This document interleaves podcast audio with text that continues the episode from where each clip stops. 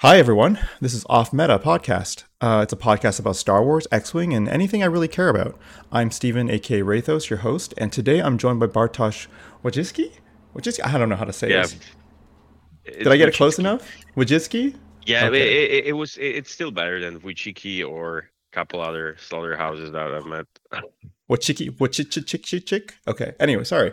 Bartosz is a top tier X Wing player. He's a top four world finalist uh, at 2022 Worlds, and he's a pillar of the Polish community, as far as I know, at least. Um, I met you at Worlds. Well, I mean, I met you previously, but I really met you at Worlds last year, um, and we uh, we became fast friends uh, really quickly. So I, I'm really happy to actually get you on. Um, it's one of the ones that I was like looking forward to. Like, like let's let's talk. This is like this is one of those guys that like I think it was going to have a lot of fun. So, not to put a lot of ex- like high expectations on you, but like uh, this is going to be a good one. I think. What do you think? Oh, I, I think it'll be a great one. I mean, we had so many fun conversations during Worlds. Yeah, because like Yeah, you yeah. said, we. I think we've actually met on 29, 19, Yeah. 20, what- what- uh, We were. In, I think we uh, met, in- but yeah, yeah, Yeah. yeah, but it was just uh, somewhere in between when when I was sitting with Marcel and and all that.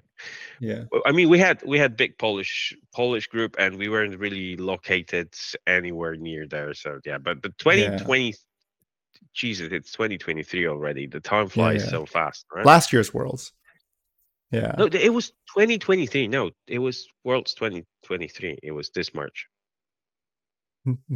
Oh yeah, no, you're right. No, you're right. I um yeah. Who? What is time? It's just a construct, anyways, right? Like who? Who even knows what is what? well, it's it's uh, what less than six months to another one's.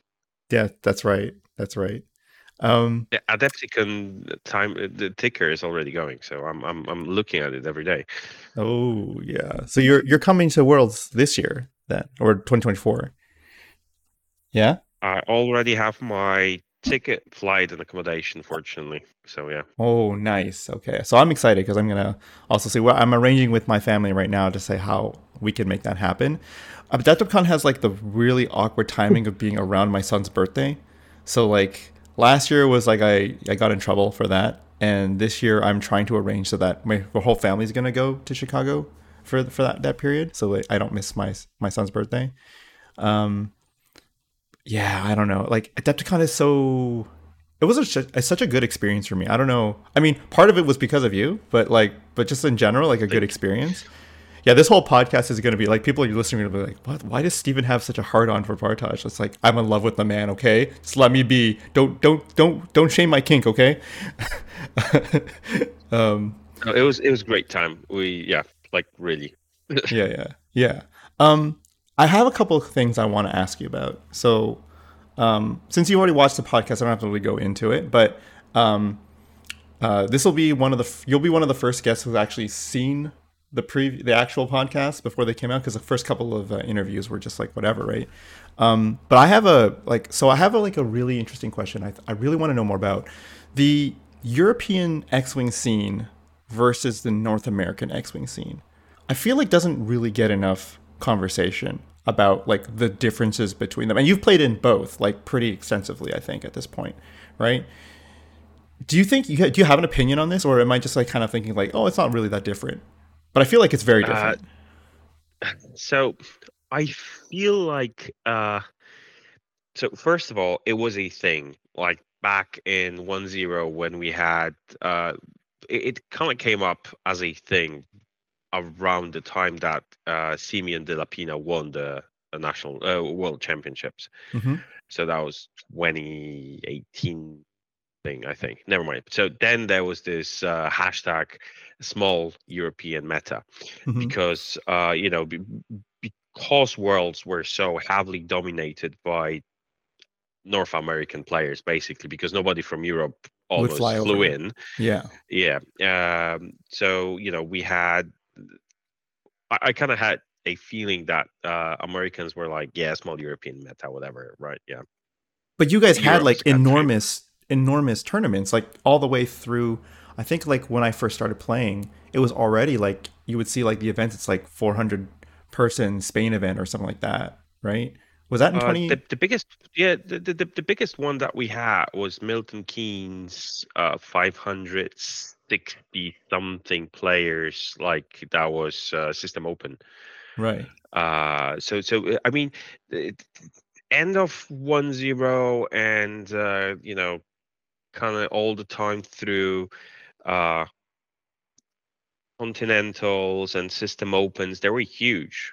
Like Mhm. before the pandemic hit, we actually had very big tournaments. Like, you know, the system opens in 2018, 2019, there there were 300 plus players.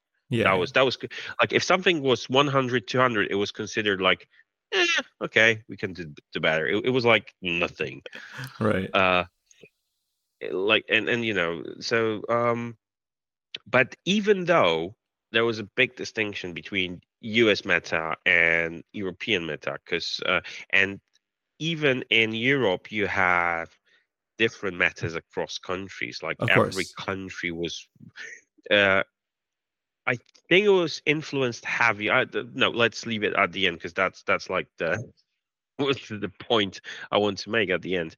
Uh, so and, and there was a big distinction and, and you could see it and, and there is still a distinction in in the attitude of players and and how you mm, treat meta and and etc cetera, etc cetera, Right. how it's growing. And uh, you know i think us meta is more of a monolith in sense that when something happens it rip, it has that ripple effect across entire country because it, it's it's one country. While in europe you have those small metas in countries which then that, that they were then clashing uh on on bigger tournaments. I mean you, you know you had list juggler but we didn't have all those um we didn't have we didn't have all those streams all those multi tournaments and and Sure. online gaming was was was just a small thing like literally That, vassal that's a that's an period. actual small meta is the the online yeah, meta at the yeah. time. and then pandemic started and i actually was playing i was actually playing vassal way in the old times hmm like not the old times like paul heaver was playing Mhm, because mhm. I, I was still playing with him but but then you had that vassal league the the, Mhm. the, the original one and this kind of show you know that kind of gave edge for certain players to to you know Mhm. bounce off meta meta list etc etc uh, but then when pandemic happened it it, it it acted as a catalyst in sense that um you know we wanted to play. We didn't have live events. Uh Mhm. the, the the developer changed. That was a big thing as well. So community stood up uh, you know you had gsp you had hexalt gaming you had so many uh people that actually stood up i mean i've started the online xdc uh, everything went to web and then flipster starting doing great things with uh, with TTS because Yeah. you know the, the at first it was still Vassal and TTS was kind of clunky, uh, but then when everything moved to TTS, I think that the distinction that we started our conversation about uh, kind of disappeared. Right. So now it's a homogeneous meta across Yes, both. yes, yes, because because of TTS, uh, because of how many people are actually flying right now across the Mhm. world, across the Mhm. pond, uh, and how they know each other. Because well, X-wing is about friends and Mhm. they and drinking alcohol and having good food and and all that stuff and all the conversations in in a Mhm. lob in hotel lobby afterwards. Mhm. Uh, so right now, you don't go to your city friends, you know, talking about, oh look, there's this E-wing I want to fly, blah blah blah. No, th- th- there's like Yeah. constant stream of data coming in, Yeah. And and this creates so many challenges also for developers of the game because, you know, beforehand, the meta was like how many tournaments were you playing? Like you were mm, once a month, once every two weeks you were at a tournament. If you were a hardcore player, every week you were playing a tournament, right? And and Yeah. some and some basement games with your friends. Right now, you can play so many games during a day because of Yeah. TTS, and it's not with random guys in the pub. It's or with the same people in in, in your playing group, you can play with everyone across Yeah. the world. Because if someone is playing X-wing, he's playing TTS Well, I mean, well. I mean, I- feel like X-wing competitively. Sure, I think that if you're playing X-wing competitively, I think if you're not playing TTS, um, well, it's not. It's too harsh to I mean, say we're that you're not meta. playing. No, uh, Yeah. what I was trying to say is that hmm if you're playing, like you said, if you're playing competitively, you're playing TTS. Because if you want to play meta, if you want to try meta, if you want to stress test your list, tr- Mhm. see if it works against meta, you're not going to your uh, local game store for a game night. You're playing TTS first.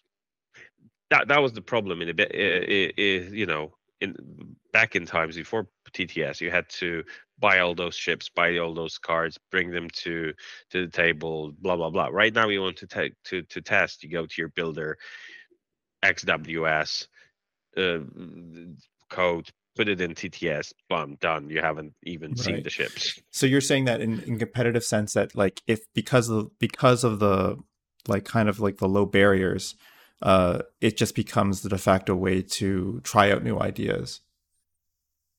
I mean, yes, it sped up the meta and uh, thinking behind it so so much. hmm It's like you know, you you- beforehand you were waiting for like big tournament. Okay, this will show up. So we have two months of either tinkering around it, hmm countering it, or figuring something super new. Right now, it's click, click, click, and you know we're in stalemate. Right. Do you think that this is like a do you think that this is like a a result because you said like you know you know the pandemic hit and then everyone switched over do you think that this is just like kind of the natural progression of like trending towards online where this has just kind of happened or do you think this is like more of like a response to when the pandemic happened and everyone was forced into, into new habits and we're not kind of like switching back like we're kind of like, we, we've tasted the fruit of the apple of knowledge and now it's like we can't nothing can ever be the same again um I think it is this what you just said. This is taste Yeah. of the uh, of the apple, and we can never go back. And it's not only X-wing; right it's 40k. f- 40k. Like I, I was playing ETC 40k. Mhm. Like I was playing 40k competitively before X-wing, right and I remember prepping for uh for for ETC uh in 40k. I mean testing and all those games, and i i again it was even more time consuming because game was like three hours. You have to paint, you have to bring all your minis, blah blah blah, proxy them, whatever. TTS again because my friend is in Polish uh, national team. They just won gold right now on e- ETC, so it's like WTC for uh, WTC right now. Yeah. yeah So congrats to them. But again, he, they they make like a uh, they made like a summary exit interview afterwards, the captains and players, and the significance of online testing, online games, is just huge, enormous. The, the again, it's just everything's data. I mean, you work Mhm. you work with data, you understand everything's Mhm. data. So so the more data you get, the the better analysis you can get. So you know the the amount of games that are being played right now people sharing the results uh it, it's just in, insane how much knowledge you can get. And there's I, I mean imagine right now what the we'll we'll say okay we're stop we're, we're stopping to play online and and what people will magically stop? I mean obviously samg is saying like no no don't play tts hmm yes yes sure that will work no pe- people will keep playing that because people like winning and to win you need to train and there is no better way to train it. I mean uh, y- most people have other lives like you know families friends whatever. Uh, so beforehand you'd have to get in a car drive somewhere to find a person to play with spar with whatever. Right now you've put your kids to sleep sleep your wife is watching tv um, or it's middle of the night you've done your work okay lfg on discord let's see Mhm. who's playing hmm that simple so it, it like the convenience of using it is just too big Yeah. Yeah, I mean that's super interesting, right? Like in some ways the the buying habits and the way and the player kind of habits have changed so dramatically since the pandemic.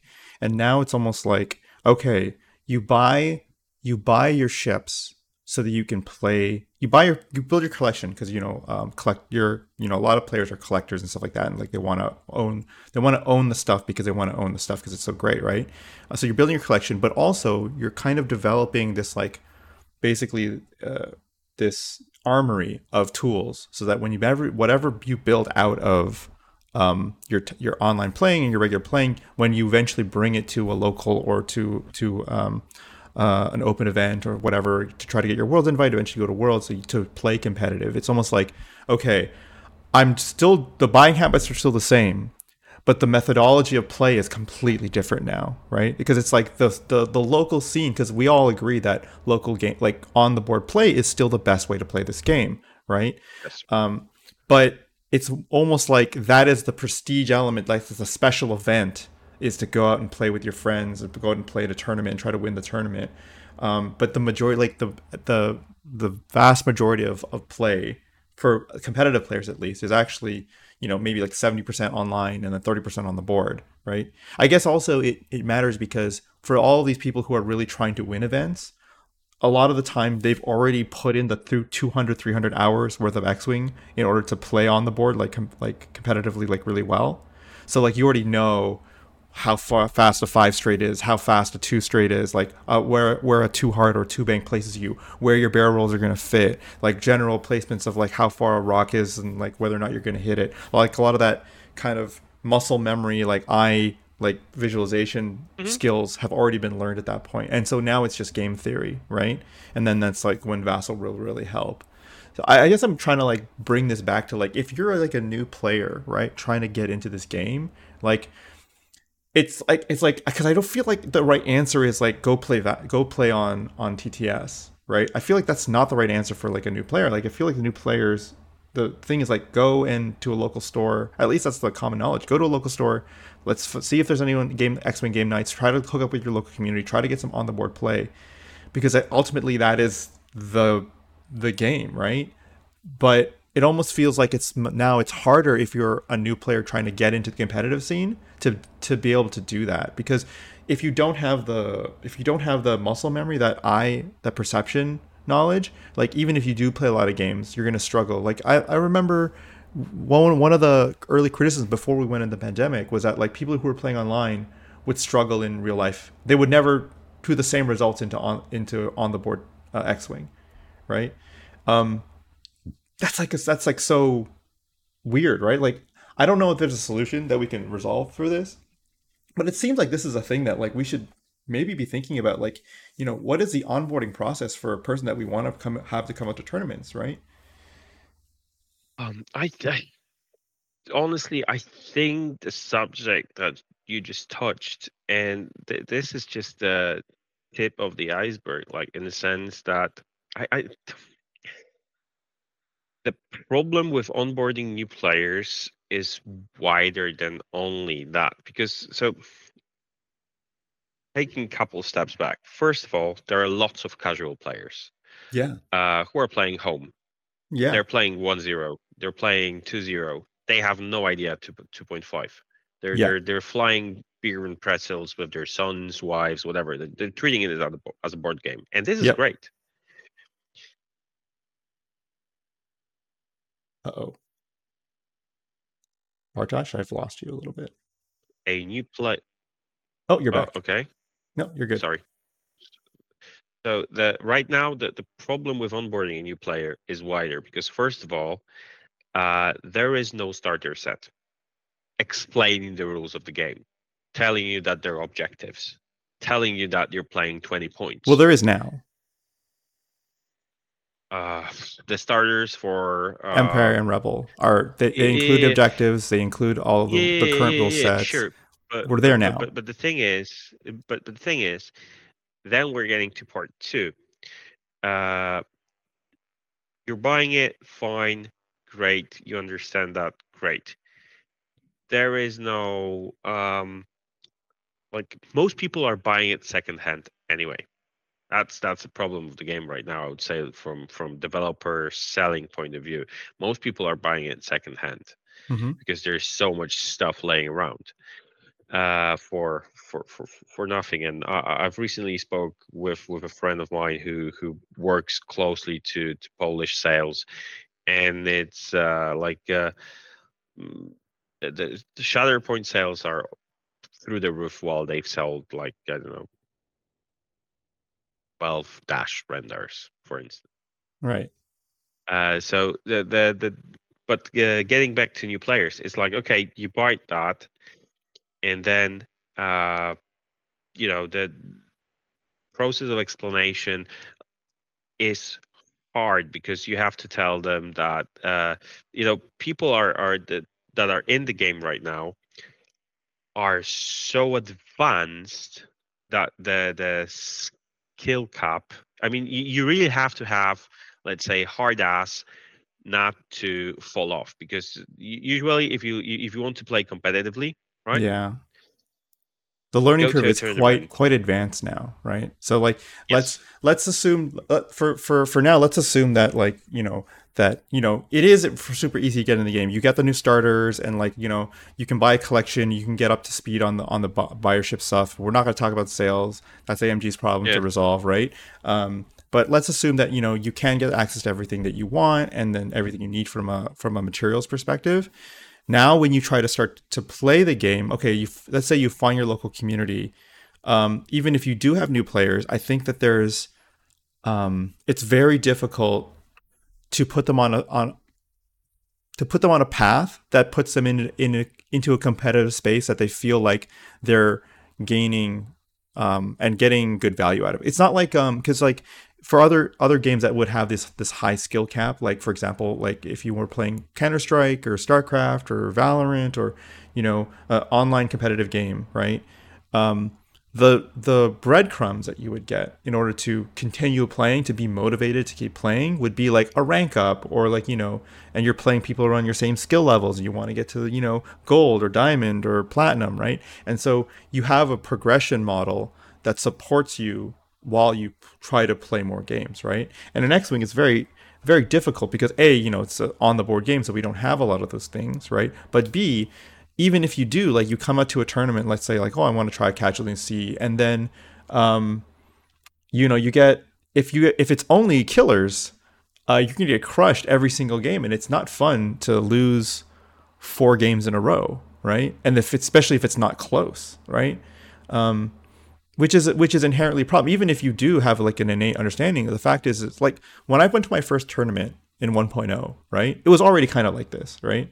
Um, I'm I'm naturally a competitive person. Like I love playing like these types of competitive games, so it didn't faze me. I was not afraid to go to a tournament and lose all my games, right? Um, I was not expecting to win, but it would be nice if like a, you know I was do if I did well, it would really be a good sense of like whether or not determining where my skill level was, right? I think I won two games out of the six that I played in that that first tournament.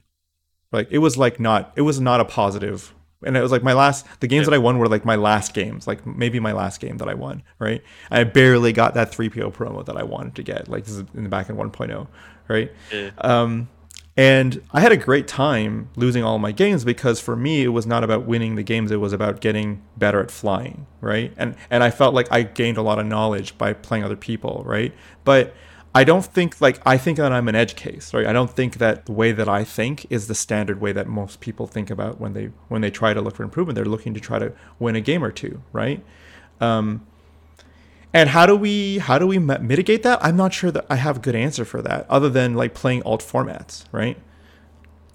So I don't agree with odd formats. I had or hate odd formats. I I I have no idea. I mean, except Aces High, because I'm I'm I'm I'm like you in Yeah. sense I joined the game straight out of 40k. I knew I Mhm. I'll get my ass whooped at first tournament, and uh, this is the way to progress, right? Mhm. Like with everything.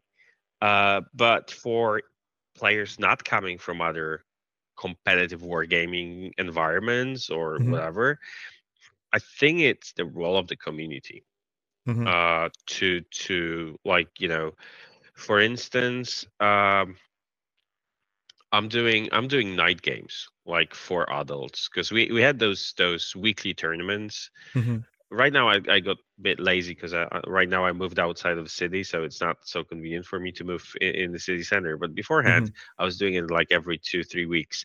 We had we had those, and we still I, I run them every month or two. Those night games for adults because again.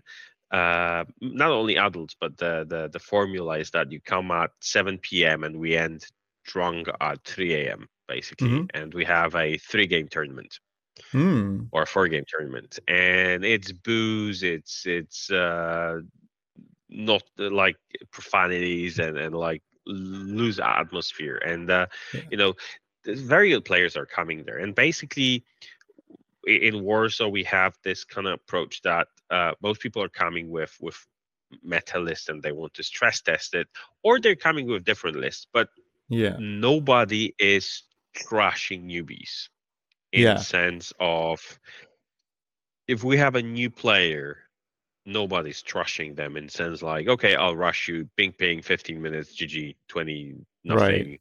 Right. we're done it's uh, we're really trying as a community to take some time and even lose yeah. a game of a bottle of vodka or something yeah. like you know to explain them why we're doing it take it slower uh, give them piece of advice so that afterwards and, and just throw promo shit at them instead like you're coming to your first tournament yeah, and i have like you, you, can see my back of my room it's it's right now a mess because we were just playing frosthaven yeah but uh I have like shit of promos, different stuff, which I'm not using. I'm not. They're just laying there. So I'm bringing yeah, all the yeah. stuff that I have, and I'm just throwing them at people. At people, yeah. like, okay, do you have that promo? No. So you're coming to your first event, even though you you you lost all your games. Yeah. But you got drunk, you got promos, and you had fun. I I will so say basically. Yeah. So I will say that this is like you know you're saying like there's like a not a lot of difference between the European and North American community now. This is very much a very different thing that you're talking about. Like, I don't know anybody that's having a game night that's rolling to 3 a.m. and everyone. This is a very much a European culture thing, right? That you like, you know, like, hey, let's roll out till 3 a.m. Let's have like a three person on a weeknight let's like do this, like have a good time and this relax. on Fridays. This, this on Fridays? Fridays, okay. And, and, the, oh, pur- and, the purpose of that is that yeah, beforehand yeah. we had meet we, we had those turn those tournaments at Wednesday at 5 p.m. in the middle of the city in a place where you could never park. Yeah, it was like. And, and, the owner of the shop was doing 65 minute games because he couldn't fit three games three games in minutes. and, we, yeah. and we were really angry at that because it, it was like everything was in a rush. The place was so small, like yeah, you know, and, and it's. But this is what I mean. No. This is what I mean. This is not that that that would be unheard of. Like we have game nights, like you know, all sorts of nights of the week, but like we're not like we we're not running a three three game tournament on a weeknight. I don't think anyone's doing that. I think we, tournaments are like reserved for weekends when you could run them for a long period of um, time. I mean, some people like to do it. Uh, so my my reason behind doing that and well i think it's well, i think it's prefer- great though. That's what i think. I'm i'm excited. I really i wish we could do it right? I just feel like it's not the mentality here in in north america. The, the reason behind is that first of all yeah. you want to have people understand that this is not only pushing plastic ships and being super it's a community uh, shit housey to each other yeah. but rather to meet people and, and drink with them and then just have yeah, fun. uh, second of all to feel that little bit of competitivity in sense. This is a tournament right? Yeah. so we're playing tournament. We're there, ha- there have to be stakes to pairings yeah. Yeah it's for you to understand pairings for you to understand uh, strength of schedule to understand mm-hmm. uh, how pairings work blah blah blah how how the routine works. Yeah. Because then it's easier for them. Once they'll see that because usually those during those nights there's a question like oh, so do you think I uh, I don't want to come to a tournament? I'm not experiencing that. I'm like, dude, don't give a fuck. It's it's it's just you know, come, bring your ships, get your ass whooped, and then we'll have after party. And yeah. you'll never learn the other way rather than your ass being whooped. Yeah. And if you want, I can give you advice on how not to get ass your ass whooped so badly. I mean, put your like the the, the, the advice I'm always giving to newbies is like uh, put your rocks on the kitchen table, open beer, tell your wife, "Look what I'm doing." Place those chips and try not to hit the rocks because that's the usual per, per, per, people's mistake at, at, when they start flying, not yeah. to hit rocks, stuff like that. But um, the the reason to have it is like to to give them understanding that first of all tournaments is nothing scary second it can be fun and the mm-hmm. community mm-hmm. is what hooks people up and you know it exploded all across the uh, Poland not not because of me but it just exploded you know we were talking on discord and for instance how we're keeping the game going on mm-hmm. certain level as a community is for instance right now we have the something we call Polish system open PSO mm-hmm. because we got only I think seven uh store championship kits mm-hmm. for entire Polish community. That's all. Right. So we decided that we don't want to waste it. So we got uh we have that organizers group. Mm-hmm. Uh, Filip Filip Vukic, the, he, he's playing for a Serbian team right now in XCC, but he's living in Warsaw. Mm-hmm. Uh, so we kind of approached it as a as a like work project in the mm-hmm. sense that we've started Trello with Trello cards, with tasks, with ta- with task groups, stuff yeah, like yeah. that. And you know, we divided the year into into sections, into weeks that we don't have too much proximity between the tournaments so that we mm-hmm. have the biggest turnouts. Right. We started all the long chunks. We had the calendar through the year when is coming what. Yeah, yeah. And thanks to that, we didn't have we, we didn't have so far a store championship under 35 players i think. I wow. don't think we had one. That's great. Uh so you know and uh right now we're ha- we will have open qual world's open qualifier in uh november as well. That's so great. the polish system open project ends in january with last store championship. Right uh, right. in in Łomża. So so you know, and and we're trying to attract as many new people as as possible. Right. How is so? So you're saying because I this is one of the questions that I wanted to get to, um, and I'm glad it got to there naturally. So Polish community is doing really well then overall, I would say, or I mean maybe not in terms of like the the the old numbers, but like in terms of like it, it sounds like it's growing and it's like doing it's oh at least it's stabilized and it's starting to grow again. Like, what do you think? Yeah, uh, it's stabilized. It's trying to grow. Uh, the problem is with the balance right now of the game. I would say that's the biggest issue that I I'm facing. Talking especially to older players, like mm-hmm. the ones that are playing since one zero. Sure. Sometimes they're just getting fed up. Like I don't know, looking at uh, double tap Han or mm-hmm.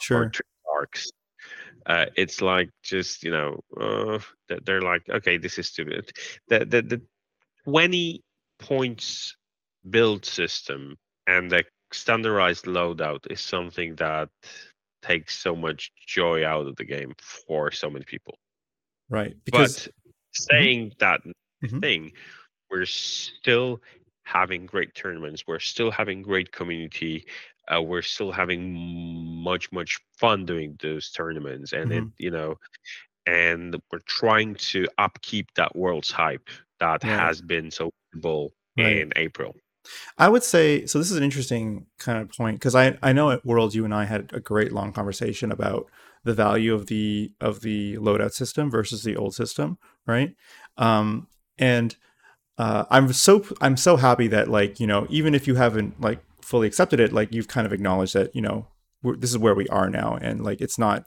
yep. remo- it's not it's not it's not uh, inhibiting or like res- like negatively like pulling it down like maybe it's probably negative affecting you because you're not as happy on the list building side but overall enjoyment of the game has not really diminished that much right it's mostly that like i think a lot of for a lot of players the issue they have with the system is that the list building creative process is different now and then that causes a lot of the enjoyment that people because like half the game is actually like oh let me construct a list let me like theory craft let me like put something together that i've never seen before and like see how it works.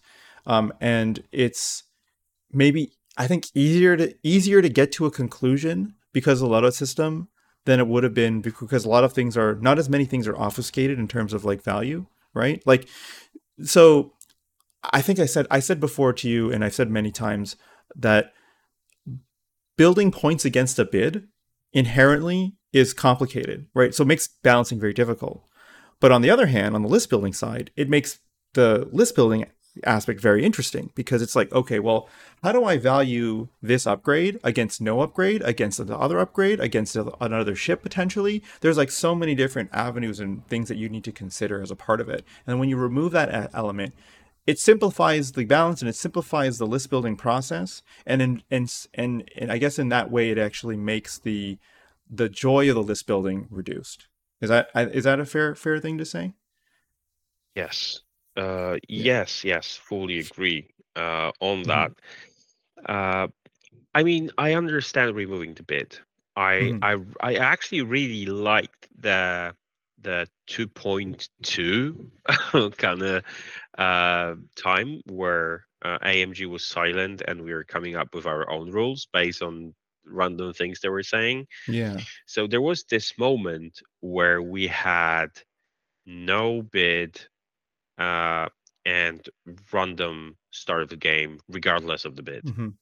Yeah. Uh, and then the initiative was kind of too powerful based on a single roll. So then the road roll came in, and at first I was like, "Just so stupid." Right now, I kind of dig it. It's I got used to it, and I accepted it. It's it's yeah. fine. You, there's like another variable that you need to take into consideration while yeah. planning your moves ahead. Yeah. Uh, but uh, what I really hate to the bone are three things. First is uh, you know the the inability to not spend 20 points. It is mm-hmm. in, in current state, yeah. it is just impossible because you cannot be hemorrhaging one point per, just like that or well it's points, it's whatever. it's there's there's a big problem so i have i agree with you on this i don't like the current rule set on how because it's not just that you lose like let's say you go to 19 points right like i'm going to build a list of 19 points because i, I can't find the thing that i want to build is at 19 right the problem is not that the 19 i think that if you want to decide to, to go to 19 or 18 points or 17 points that's on you right? That's that's that's fine. Yep. um, the fact is is that when you're giving that point to the opponent like literally they score so that it's like a two point differential not a one point differential like doubling yeah. the point differential.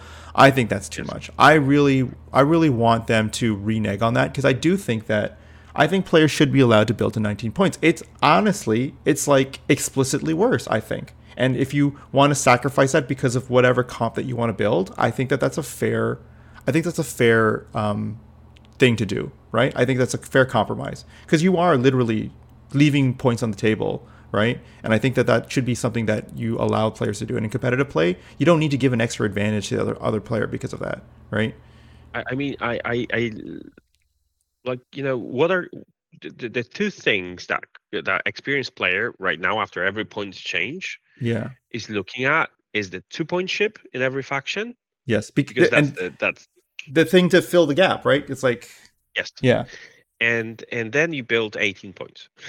yeah, right. But basically, unless you have some other fancy idea. Well, I think I think if you filler... I think if you build to eighteen, then having a two point filler is great because it's like, oh, let me just add this extra ship, right? It's really when you get to nineteen points, right, where it's like I, I have a specific comp in mind. Like I want to like this ship and this ship and this ship, but when I add them together, it's 19 points. And now this doesn't work anymore. Like I literally can't put it on the board because if I put it on the board, I'm giving. Not only is it more more difficult game for me because I have less point value in general to, that I'm playing with, right, for my specific combo that I want to do, but then I'm literally giving a free point to my opponent to do the same to like fly. So I'm paying my opponent a point so that I can try this combination that I think is good. And I think that's just like hmm. not that's not fair, right? Yes. And I feel yeah, like it's not like you, not appropriate. Like yeah, like you said, yeah. with the race to twenty right now, yeah, it's basically a two point lead. Yeah, and because you haven't scored and he had exactly, and and so like and so I think that like um, it's such a small thing to take it out of the rules. You literally don't have to change anything. It's just that like because like even if they score because even if they score ni- 19 points in, in damage, the chances of you not scoring one point in objectives throughout the entire game is so small.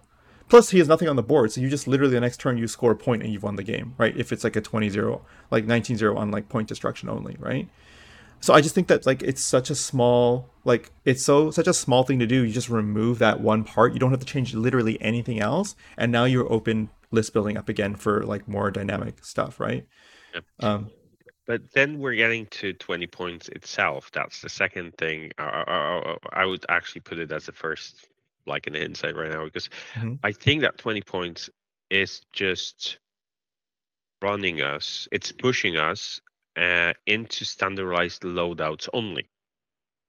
I see. So I disagree with you on this one. I strongly disagree with you on this one because Okay. I think that like the the twenty point system in of itself is not something that necessarily like brings you to whatever like to to a thing. I think that what players are doing is um, it's very easy to get comfortable with a specific build loadout, right? Um, and not consider the other options. Uh, but it's but the reality is that I think that within within the list building process, right?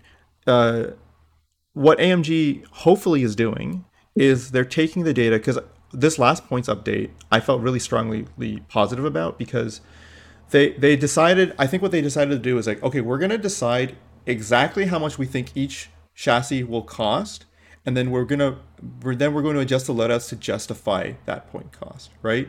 And so like they did a lot of interesting things like they made x-wings that had proton torpedoes five points or more they made x-wings that didn't have torpedoes four points or less. So you can fly x-wings that are four points you can fly, fly x-wings that are five points.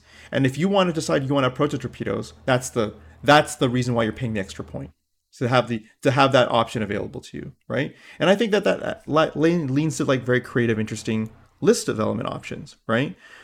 But we're not there yet like we're like halfway there which is like like they've done the points balance how they wanted to do but they haven't adjusted the loadouts to justify those point costs properly right because it's like some ships that are five points that are not playable because you know just having proton torpedoes isn't enough to justify the one point differential so they need more loadouts. They need to be like, what if it was proton torpedoes and a shield upgrade, or you know, all of these like different upgrades that I could put on to like create some like interesting combo, right?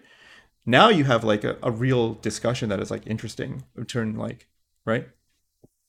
I- get that, but my problem is that the the mystical mythical meta solving Right. is progressing so much faster.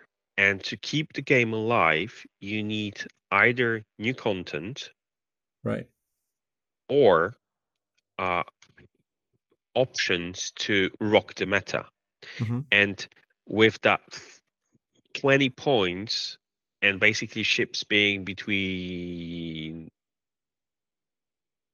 expensive ship is it 11 or something like that i think 11 is the most expensive ship at least it used to be never Mhm. mind uh, but the thing is right now once the meta is air quote solved it's way harder to rocket with existing tools beforehand you were having additional aspect of list building where you were balancing loadout versus um, quality of ships basically Mm-hmm.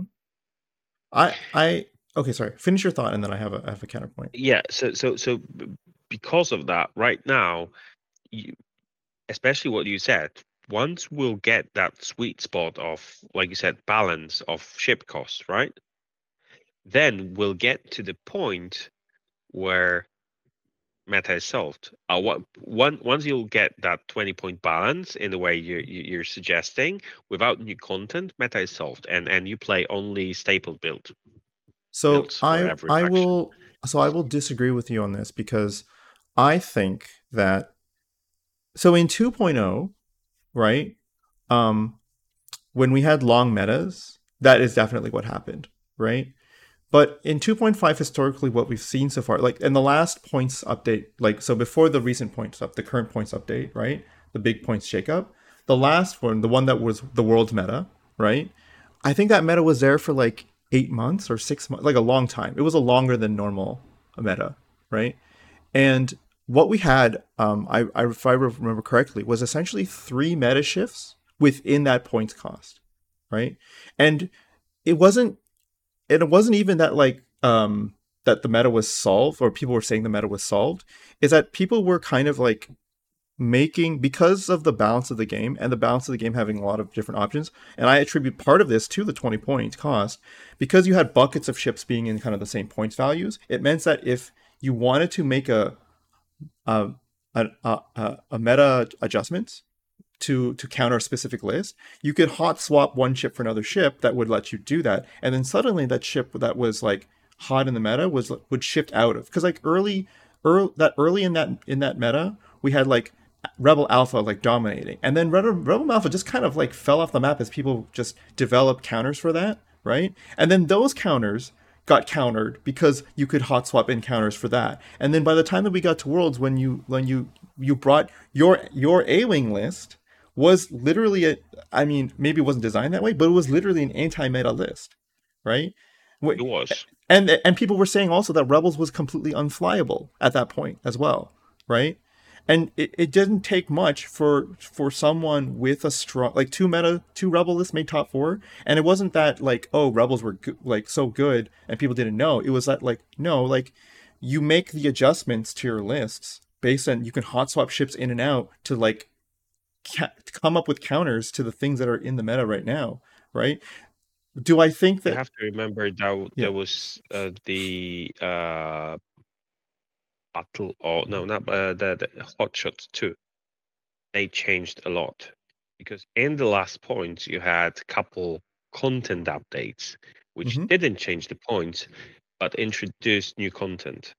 But I I don't I, I. I can I can double check this, but I think Hot Shots was like was like still like even with Hot Shots, it was still another four five months before we got to Worlds, right? And we had a, quite a bit of turbulence even within that, right? Um, We can look it up, but I just feel like, um, and I could be wrong, but I feel like uh, uh, even with Hot Shots, it wasn't a dramatic amount of. T- it wasn't. It wasn't such a dramatic shift that it like that it really really that was the reason why we had like additional. I think we had like three at least three big um meta shifts with no points changes whatsoever. Um and and so so here's here's what I'll bring it into our current meta, right? I agree with you right now. Han is Han is warping the meta in a way that is not healthy. I do want I do want AMG to provide a adjustment on I that. don't, I, I don't think Han is the problem. I think it's uh, Bis- Bistan that is the problem because Sure, if you if you No, I agree with you. I agree with you. Bistan is the true is the actually root cause, right? But Han is the um I'm I'm listening. uh, It's Oh, wireless, yeah, yeah. so Yeah, yeah, yeah. It's okay. Um, Han is the is the poster child of the of the larger emblematic problem, which is Bistan. Because even if it wasn't Han, Bistan going on any ship that could double tap is really a problem, right? Um, and it's going to be a persistent problem that that that continues to bite us in the butt um, for as long as Bistan is able to exist, right? Um, because he's just over. He just does too. He's just too good for what he does, right? The fact is that like double tapping into a, the same into um out of the same arc twice is just inherently strong, right? Um, maybe too strong. Um, but uh, I do, I do think that there is more work to be done that can uh, that can happen that can shift the meta further. Like we already saw that a little bit, right? Because what happened early in the early in this meta, we had uh, Han dominating the scene, and everyone thought like nothing can beat it. Like it's just too good, right? And then the Re- Republic list came up and showed that oh no, there's actually like you can have a direct counter to Han specifically, right? Um, and that list also does well against the field, right? And it's only a matter of time before we find something that also dominates in a way that it's just like, oh yeah, this is also good, and it counters um, the other two lists, right? Um, or counters one of the two lists in a way that the other list is no longer relevant to like bring, right? Um, and I and I just think that it's going to happen because again, you can hot swap stuff out. You have to be you have to be thinking about well, what of what are the pieces that I'm willing to sacrifice in order to like go because like f- to go do something new. Like for example, like if I'm if I'm Han right and I'm losing to the the the arcs right, maybe the answer is um, just removing Han for some other rebel uh, and we've had some people like starting to create new lists out, out of that that are kind of like Luke and some stuff. Like the core of it is still very similar, but you've removed removed Han for some other piece that is going to help you win games in a way that account that accounts for the counter meta pick, right? Um, and in the same way, like we're now seeing even within archetypes, um, uh, the um, like FO is starting to come up with some like really interesting ace options that like Crispy has like been been been been doing, and there's some other people who have been messing around with stuff, and so like there's stuff coming up, bubbling under the surface that it just takes a little bit more tweaking to like find something that is going to happen, and then once people see that, because the problem is with metas is that people glomp onto the thing that they think is the most successful, even if they don't have the knowledge base or the experience in order to make it happen, and then the meta gets flooded with that specific archetype, right? And what we don't want is it to get flooded for a long period of time. We want things to naturally shift, and that will happen, I think, because you can hot swap stuff out to like create counterpoint, right? Um, you're not specifically because in 2.0 you were like really once an archetype was really solved, there was nothing you could do about it because you had to use all the pieces to make it work, right? Um, I'm gonna take this this point. I'm gonna take this point to switch to our to our my favorite segment, which is the ad read. I think that you you should know what this is, or maybe you don't. But you, if you had watched the episodes, you know this is my favorite part. So, this podcast is brought to you by Vassal League. Rest in peace. Uh, you were you were loved when you uh, when you existed, and now uh, you have lost your younger brother, and we're never coming back. So sad. So sorry. Um, and this podcast is also brought to you by the Forbidden Apple of Knowledge. Um, we can never go back and um, sometimes we wish we never bid it, but uh, some I guess it's better to know than to not know. Um, and then finally, this podcast is brought to you by promo cards. Please throw them at new players. I don't care if it's a health hazard. Just do it. Um, do you have any that you want to add, throw in, Bartosz? Um. um. No, not really. I'm my brain is fried after all day of work, so I'm not really creative with that. Sorry. That's okay. It's okay. Um, I I uh I I love this. I love this bit, and I'm gonna keep doing it. It doesn't matter how many times. Oh, it's it's it's actually great. It's it's actually great. Those points are, are really great.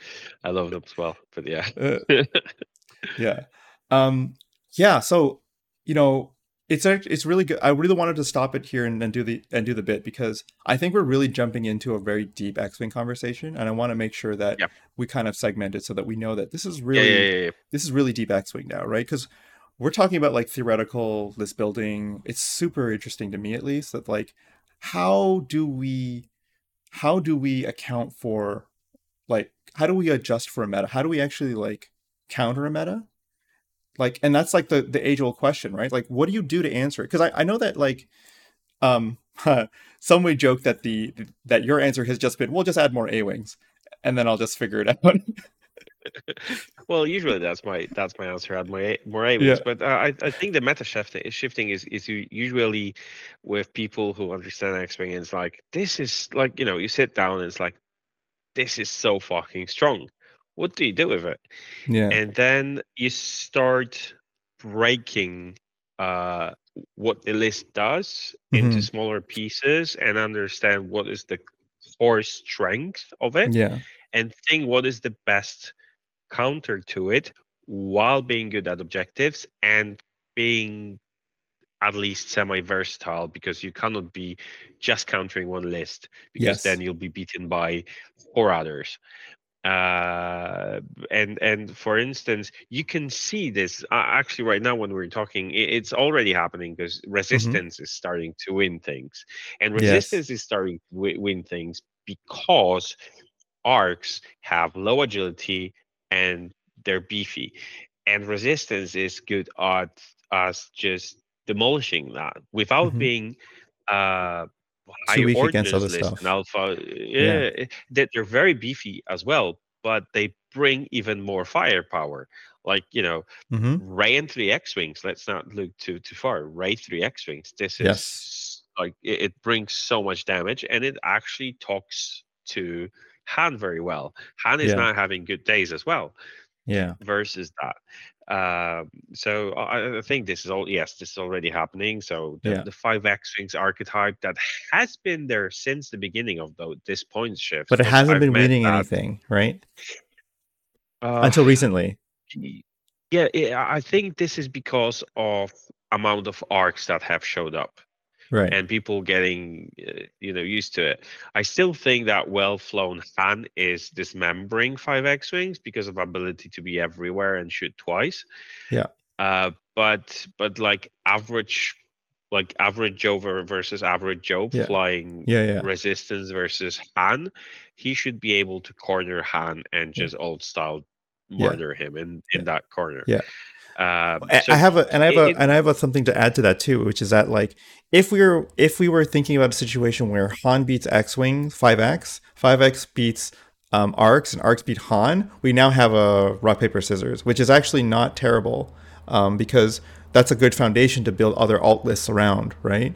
Um, if that if it is actually like this, right? Like because when it's just one or two picks, it's really tough because it's either you pick the the main pick or the counter pick, right? And then everything else has to like be, be built around this. But once you have three or ideally four, now it becomes really interesting, right?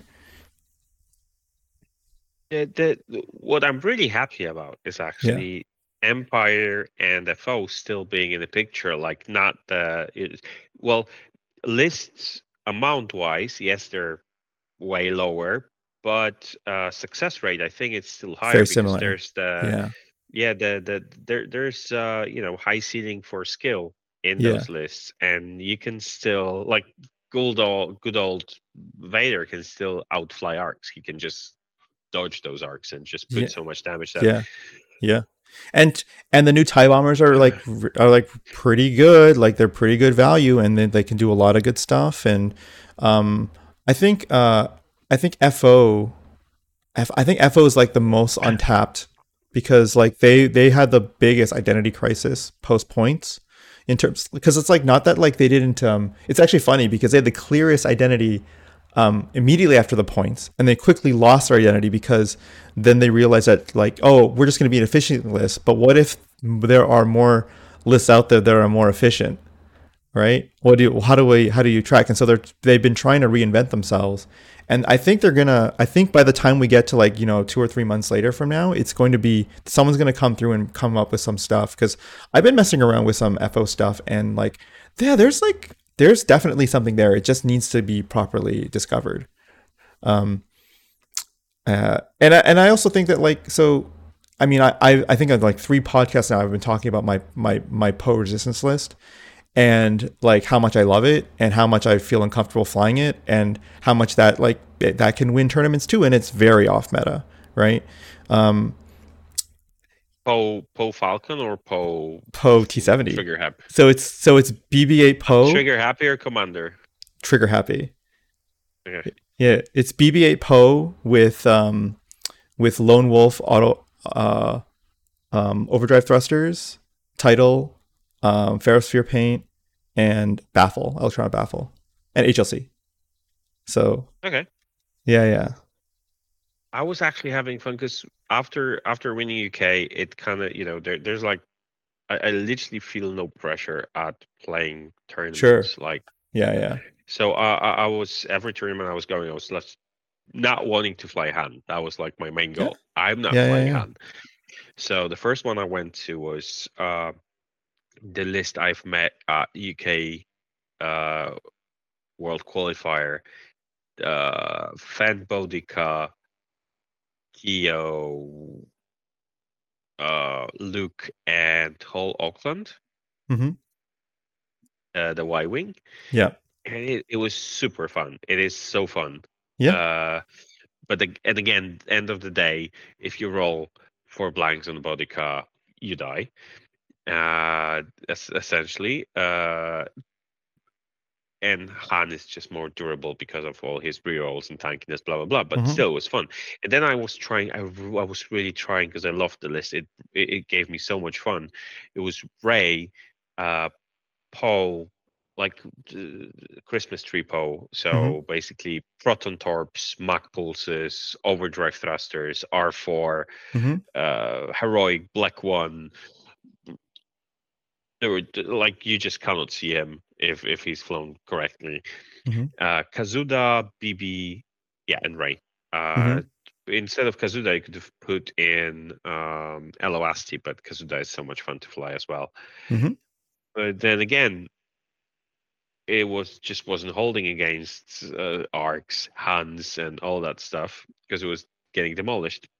But I'm yeah, but I, I I like trying things like that. I, I I I have to say I probably I'm in my minority, but I miss supernatural reflexes so bad. You know, you know what it is. Um, I think it's not supernatural reflexes that you miss. I think it's the um, is the mind games and mental puzzle that you need to solve every turn to keep that ship from getting caught. Right? So in two zero, Yeah. uh, at one point I was flying. First, I came up with a list: supernatural, uh, Luke, um, Wedge with Torps, both afterburners, blah blah blah blah blah blah, Yeah. Yeah. uh, and and Sabine in attack shuttle Yeah. with um, with Juke. Mm-hmm. Uh, so basically, I had two pre-movement ships with eight point bit, whatever, and then I was just because beforehand it had four ships, but then I just removed Sabine and I was flying only two X-wings, Mm-hmm. and I think I've I've won like fifteen tournaments in Warsaw straight with two X-wings, Mm-hmm. and it was so fun to fly. Sure. I mean, was- but but that's the problem. Is supernatural reflexes is so fun to fly for the player flying it, and it's like devastating for everybody else, right? If you if you're really really good at it, it's just like it's obnoxious, right? Um, so I mean, and don't get me wrong, I'm in the same camp because I used to fly. I mean, I still fly BB-8, and BB-8 used to be basically supernatural reflexes for Poe, right? It was a two-turn supernatural reflexes, right? Um, and even better because of Poe's ability, it was a double reposition supernatural reflexes. So it was like, Sun- it, it was like Soontir with supernatural, right? Or Kylo Ren with supernatural, right? Like it was the best Yeah. version of supernatural reflexes, right? Um, so I, I know. I'm with you with like the the puzzle solving and being able to like literally dance around your opponent is some of, is one of the best things in the world. I think if you flew that Poe that I just talked described to you, you would have that feeling again because it's very much that. Um, it very much can do anything you want. BB BB-8 has three uh, Two charges. charges. It's two charges, boost or barrel roll in the system phase now. So yeah, it's yeah, not yeah. but but so so we can do it twice a game. twice a game, but you don't need to do it more than twice a game. Like. I've never. So I used to put on the spare charges to get a third charge, and I found that I use it maybe once the entire time I've been playing it, and it's like, oh, it's not actually that useful. In fact, most of the times you will get a you can do whatever you need to with just his um with just the overdrive thrusters for the extra two speed booster barrel roll. Yeah. Right? You don't actually need the extra extra reposition, right? But but just doing it those key turns where it's like, oh yeah, you thought I was going to be here? Nope. See ya.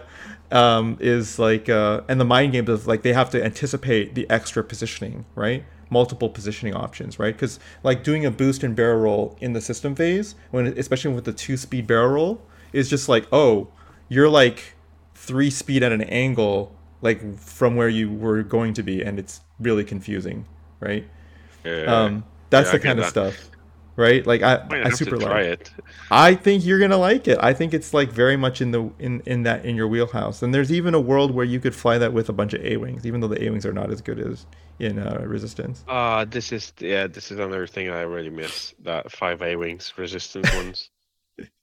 Oh, you'll like this story. Um, so there was a, f- a friend uh, who is um, who is like who doesn't play. He's one of the developers in in the X Wing uh, the X developers uh, group, and he doesn't really play anymore. But he was like, uh, I'm sad because I I can't fly my five A wings anymore. And I was like, how about six? How about five and how about five in Luke? And I just sent him a list of like five A wings in Luke.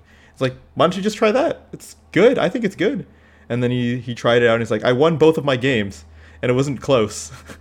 he's like, I, I like A Wings. Yeah. And so I'm like, Are you back? He's like, "Uh, I think I might be back. yeah, Yeah, A wings are so much fun. I love A wing. Yeah, let's talk about your your your your A wing love. Where did that start? When did you start? When did you realize that you and A wings had a long term relationship that is a little bit dirty? So I was flying that obnoxious double X-wing list uh, Yeah. on Vassal, and I was flying Green Dragoon. I don't know if you remember Green Mm-hmm. Dragoon. Rafael uh, Isling. Uh, he's great guy. He stopped playing, unfortunately, uh, around 2.5, and um and we were having a game, and I just loved. He was flying five A wings, hmm and I loved it. I, I loved how it felt playing against that. And Mm. I, I looked at it, and, and and beforehand, I've never looked at it. It was right after release of RZ2s. They Mhm. came out, hmm and I was like, yeah, okay, I've tried them. They were fun, etc., etc. And you could have Rey and three of them, and blah blah blah. But it, it, it- something was not clicking. And and then I played one game versus him, and I was like, Mhm. this is so much fun. I'm buying five. I ordered five. I went to a tournament. I was actually unpacking them like Yeah, yeah, yeah. tournament, and it just felt so good. And then uh, the more I've learned about, because uh, in one zero at one point I was flying uh, a swarm, uh, a crack swarm, Right. so five A wings of cracks. yeah. Then there were crack snap, uh, snap crackle pop with with snapshots. I didn't dig it. Uh, I moved to Dash Rendar at that point, uh, and then it went nasty from that. Although I have to say, I really, really love last wave of one zero, wave fourteen. the totally broken final wave of one zero where everything was like Uh, insane. so, so uh, I, I, I've won Polish nationals last in Poland Yeah, in yeah. one zero. Guess with what? um, was it A wings? No, it was four T sixty fives. Oh, right, because 4 4T65 was like good at the end of 1.0 because they added the extra, um, the upgrades. They, they added. S foils, they added X foils, uh, Yeah, S yeah. and they've added the flight assist astromech, which yeah, yeah, yeah, just yeah. That the flight assist astromech was insane. It was. I don't remember what it did exactly, but it was like such Uh, a game so changer. after movement, so after movement, yeah, if you didn't have opponent in the arc, you could do free boost or barrel. right, right. So you're basically flying on purpose not to see anyone, to have free reposition, Yeah, and yeah. then do your action. And I was like, yeah. just, but the S foils were were uh, so S foils were basically worded that after revealing three heart, you could decide to make it a talon roll. yes. after. Yeah, yeah, yeah. And- Because and- you, and- you finish your you position, were and you're putting like, okay, yeah, yeah, yeah. and, and you're putting that on veteran instinct wedge or or Yeah. Wes Janson so Yeah, yeah, basically yeah. The, the pilot skill 10 11 and you were That's right. it was like oh. Because because in in 1.0, X wings didn't have talon rolls. no they didn't yeah Yeah, yeah. so that yeah. but but anyway so and, and then i tried those 5a wings and the more more i learned because there were articles written about 5a wings from 1-0 and and you know how to fly in in, in actually second world war formation like a fist for five finger Mhm. punch formation and variables around that so i've someone wrote those articles i forgot whom but uh who but they were really Yeah. interesting and and and they made so much sense about time on target crossing arcs uh doing traps creating kill boxes all that stuff and Yeah. that was so much fun and the more i played it the more patterns i've seen in the game like at one point Yeah. You know I, I I- could just look at the at the board game and just see those those patterns that you were uh, I- I was even flying. So you know, the the playing bait and switch, where opponent was was thinking he's cornering you, and because of the rear arc, you were just disengaging with the part he was engaging, and and uh, and just turn your arcs, and you were still shooting, and it was you know Mhm. only those two dice, but again with heroic advanced optics, it was just sick. Uh, It wasn't two dice; it was and, two uh, results. Is really what you were saying. Yes, it was two Yeah. result. Yeah, there were, and, but but then um the you know all the tricks you could have done with that. Like I loved Zari Bangel. That Mhm. was that was I, I just loved it. Like I, I remember uh, 219 Worlds game versus versus Jean Luc Laroux, Mhm. uh, and and and you know and I just just saw so Zari had this op- option to just go five straight bump focus boost through someone and Mhm. that was so good and you know the and that was a glass cannon list and i like glass cannon lists because Mm-hmm. this is where you can uh skill someone out like Yeah, you can yeah. you can actually win the game even with two a wings and i love try harding so you know three bad rolls you lose two three a wings and then you Oh, catch I- up with those yeah, two yeah. three I feel exactly the same way. Like I love I love flying lists that have fragility to them because if you because it, it puts greater emphasis on you. It's about stakes, right? Having the stakes means that Yeah. like you're under greater pressure to perform well, and that's part of where the enjoyment comes out of. It's like, oh, I was in this dire situation and I wormed my way out into a success somehow, right? And those feel really good. Like it's it doesn't feel good to win when you're like you're dominating constantly and there's there's no chance of recovery from the opponent. It's not really you're playing solitaire really if you're in that big of a dominance. Yeah. You want to be in situations where you're winning, and you know that's not good for like tournament reliability and whatever. But you know if you're talking about fun, this is the most fun, right? Where you where you where you eke out a win that you stole a win that you shouldn't have had because of your skill, right? this is something I, I miss from to zero and uh, non-objective play. I, I have to say I, I kind of dig objective play right now. It's it's Yeah. okay. It's it's something I've accepted. I've I've transitioned to it towards it, Yeah. but I still miss those games. I, I hate the part when you were slow playing and, and just uh, running away with single Mhm. ship winning by one point and that that was the 40 minutes of your game and at one point you were just shaking handle because you will not see me anymore, right? Yeah. but I missed the parts where you were losing badly and then you came out victorious with being a, a underdog because you just lost Yeah. to a bad roll. Right now the snowball is harder. Right now you play only five to six rounds and there's no coming back. At one on one point you know there's no coming back. I think I think um I think you're right and you're wrong about this. So you're right about the snowballs being harder. I think that if you're in a losing position and you don't acknowledge quickly about your losing position and change tactics or take big risks, like you need to know if turn three if you're losing and then turn four you need to take a big risk, right? Because if you wait Yeah. until turn six, the game's already over. It's too late, right? So I do agree with you. The snowballing uh, effect is much more severe now than it was in 2.0. I do also think that the come from behinds are possible, and then the fact they're more interesting when they do happen, right? Um, so I'm gonna I'm gonna convert you to the Church of Poe, Dancing Poe, um, after this podcast. I'll show you the list that I'm flying. It's it'll speak to all the things that you say you miss about X-wing, because I've I've done so many turnaround victories where on the point board it looked like I was um it looked like I was like definitely going to lose or I was like five six points behind, and I ended up winning those games because what I've traded in points I've gained in board positioning and their health, Oh right? Yeah, but but but again, what what you're saying is is game strategy. So so points is one thing, and you can Yeah. give out point give up points like you can give someone easy victories in sense like give them playing sync objectives well be, behind the rocks and positioning your opponent putting your pos- opponent into position where he gained those points on objectives and then punishing him hard for next two rounds and bouncing off that you know basically bouncing off that uh, disadvantage, point disadvantage, and, Yeah. and then jumping victorious at the end. But this is planned. What I'm saying is, Yeah, uh, right now it's harder to recover from uh, sometimes a very bad roll. Like you're Yeah, you're yeah. you're putting yourself in the position where you're you're you should be fine you should be secure this is not an unnecessary Mhm. risk this is a a good action and and suddenly there's a chain of events where like for instance i lost han uh in uk i think seven i i lost uh seven hp han uh to a range three obstructed hand shot.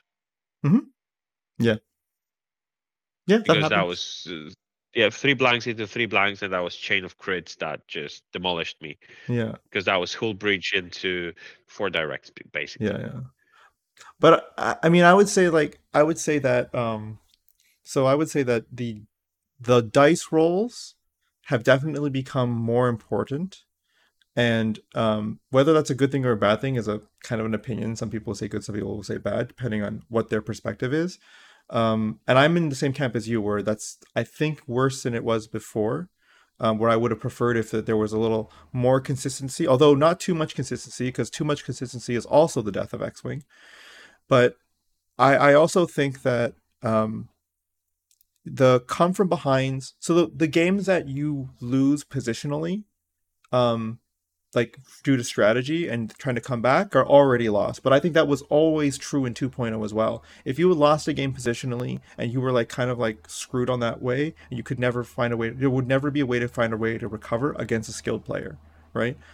Um, what I think is different is that now, if you're playing the positional game right, you can still lose a game with a positional advantage, right? Um, because of objectives, but it's harder to it's harder to lose. Um, I don't know if I'm getting the point across correctly. Maybe I'm not. Who knows? Um, th- but that's the thing. That's the thing. What I like about I, I, X-Wing now. What, yeah, yeah, go ahead. Go ahead. I get what you're trying to say, and yeah. this is also true that if you play your uh, th- this is why I agree with you saying after what I said before that I'm both right and wrong. I fully get that and I fully agree because at one at one point, yes, at second point, you can play your game without you can win the game without actually killing a ship or or even shooting too much because you just outposition your opponent and this mm-hmm. is fine as well this is i mean maybe this is not something you're expecting for from a dogfight game but uh, again this is doable and this is part of the game right now and mm-hmm. we need to accept it accept it or not play it basically yeah but uh, but I, uh, well so so here's the thing about the, the that that so I heard this conceit all the time, and, and you're not saying it in a negative sense. So I'm not like saying this is you specifically, but something that does bother me is like when people say like, "Oh, it's a dogs, it's a dogfight game, and now you're doing, um, now you're doing all these objectives, and it's no longer a dogfight game. That like you're remove the spirit of the game. It's like that's not really true because 2.0 in a lot of ways wasn't a dogfight game. It was a game of like preserving health, right? Um, in in a lot of scenarios. So it's like you know we're not any worse than we were in like 2.0 or 1.0 when it comes to like the spirit of the dogfighting. I would say in fact this is 2.5 has made the game more of a game of positioning than two than 2.0 has in in the way that the positioning is now spaced over the course of the entire game as opposed to being set up for the first three turns. Like where like basically you have to set up your position you have to be really good at positioning the first three turns to like and then you basically maintain that throughout the rest of the game as opposed to now it's like turn one is really important positioning wise turn two is super important positioning wise and turn three and four and five are incredibly important right and after that it kind of things settle out the way they're supposed to but if you don't if you don't decide the correct positions for all those first five turns you're in a lot of trouble in turn six and seven when the game is f- finalizing right uh, the I'm really curious about your view on because this is something that is actually for me. Mm-hmm. Um, it, it it it changes the view of the game very maybe not very often, but it can change the view of the game. Mm-hmm. It's the range zero shots. Range zero shots. I I'm so my official stance is I'm neutral on the range zero shots. It has positives and it has negatives, and I can't decide whether or not the the positives outweigh the negatives or the other way around.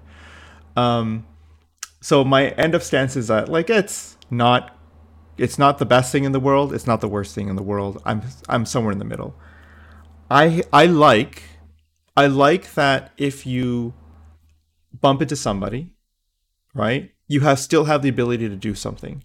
Yeah. Right. That's cool. I, I really like that. I like that there's still a little bit of like it. It hasn't like getting bumped doesn't remove all of the agency, right? Red focus, whatever. Like I mean, I can go here or there on that. Like, but I actually think that the if you're gonna keep agency in the player, having them be able to shoot still is more valuable than having a focus, right?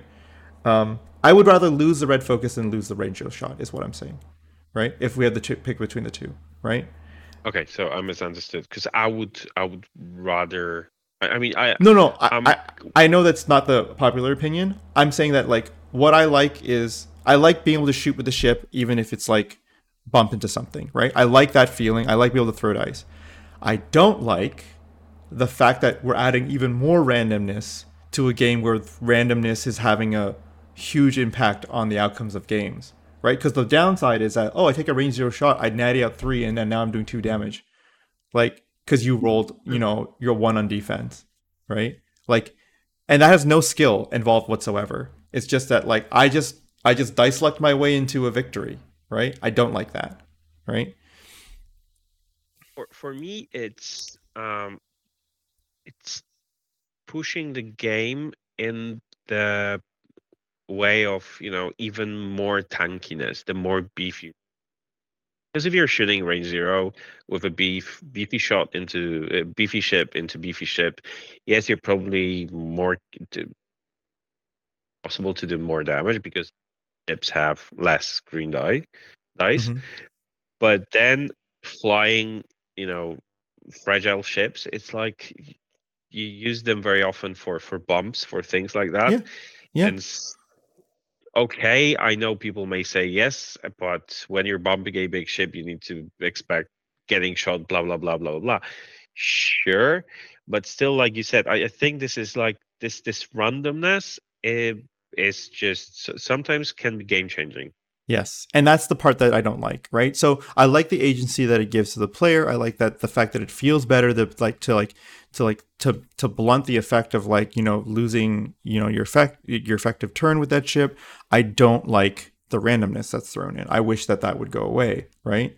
Um, and that's why like I was getting at if I had to choose between the two of like if if the red focus and the and the range zero shots are both uh, doing the same thing, which is to blunt the effect of getting bumped, so that it is that you still have some agency in your in and that ship, then I would rather have the range zero shot than the red focus. But that's not to say that I like the the range zero shot. I don't. It's not like something that I'm really happy about. Like it's again, I'm neutral about it because I see the positive, but I also see the negative, and it's not. It's not. It's but neither of them is enough for me to like. Because the thing is, here's the thing: actual range zero shots, pretty low, because most of the time when you get bumped, you have another target, right? And um, that target's usually like a range one shot. And It's like I would rather do that shot than the range zero shot 90% of the time, right? That 10% time when it's the only shot and then you natty out, those feel super bad, right? So it is a problem. But is how big of a problem? It that's much harder to quantify because there is like a lot of extenuating circumstances that have to be factored into it, right? So it's not as as cut and dry as crystal clear, right? The red focus thing is much more consistently a problem, right? You bump someone and then it's like, oh, no consequences. I'm just gonna get a focus anyways. I was gonna do that regardless, right? Um, and even red focus is actually a big problem because it's especially bad on Han. Because what would be a great counter for Han, or the Bistan Han thing, is if you just bumped him, and then he didn't get his tokens, and now you could punish him for flying predictably, right? But because he can red focus anyways, and he gets perceptive and gets all his t- his tool active, he is literally unaffected by the enemy ship's movement, right? So if anything, if I would want to remove anything from the game, like you know one of the rule sets, the red focus would be the first thing to go. The range zero shots are a lot less, a lot less of a big of a problem if you also don't have access to red focus because now I get to shoot range zero. Maybe I get some variance, but now it's much easier to kill me as well, right? Yeah. So that's how I feel. Like uh, it, it- Yeah, this is a, a, a really long. It can be a very long discussion, and it it would have to bring like data and and the, the in sense of numbers, like actually put it down to to percentages to Sure. understand. But who's but who's the- tracking that? Like, are, are we really? Is I don't think anyone's Uh, really no, looking at I- that I think information, it- right? I think if if there would be a person doing it, it would be you. But I don't. I don't. I don't. I don't use numbers. I I use my feelings. Okay. I'm all about. I'm all about touching my feelings and seeing how it affects my gameplay. Okay. Um, no, I don't know. I, I, I I think statistically, I think statistically it makes sense that the red focus is the larger issue because token tokens in general, um, it's much much easier to get tokens now in 2.5 than in any other version of the game, right? Um, and not only is it easier to get tokens, but those tokens have such a huge effect in the game that like I see AMG has been dramatically promoting Ion and um, and Jam because those are the only ways to remove tokens in the game, right? Um, and so we're in a weird place where, um, and and you know what? To be fair, token more tokens is better than passive mods, right? Because at least tokens yeah. can be removed. Like passive mods cannot be removed, right? Yeah. Until true. we get some sort of force draining um, ability that like literally can drain your force tokens, like there isn't there isn't anything we can do about it, right? So, um, I'm so that's okay. But but my point is is that like if we are making it easier to get tokens because more abilities are becoming token based, then I don't think the red focus is really necessary because it's like I think there's just there should be um, I agree with people that bumping player like a strategic bump was a learned mechanic, but it's a good learned mechanic, right? So it might have not have been how the game was designed, but it's become something that has been been that's that's better than it was before. So yes, it wasn't intentional, it was, but it's good.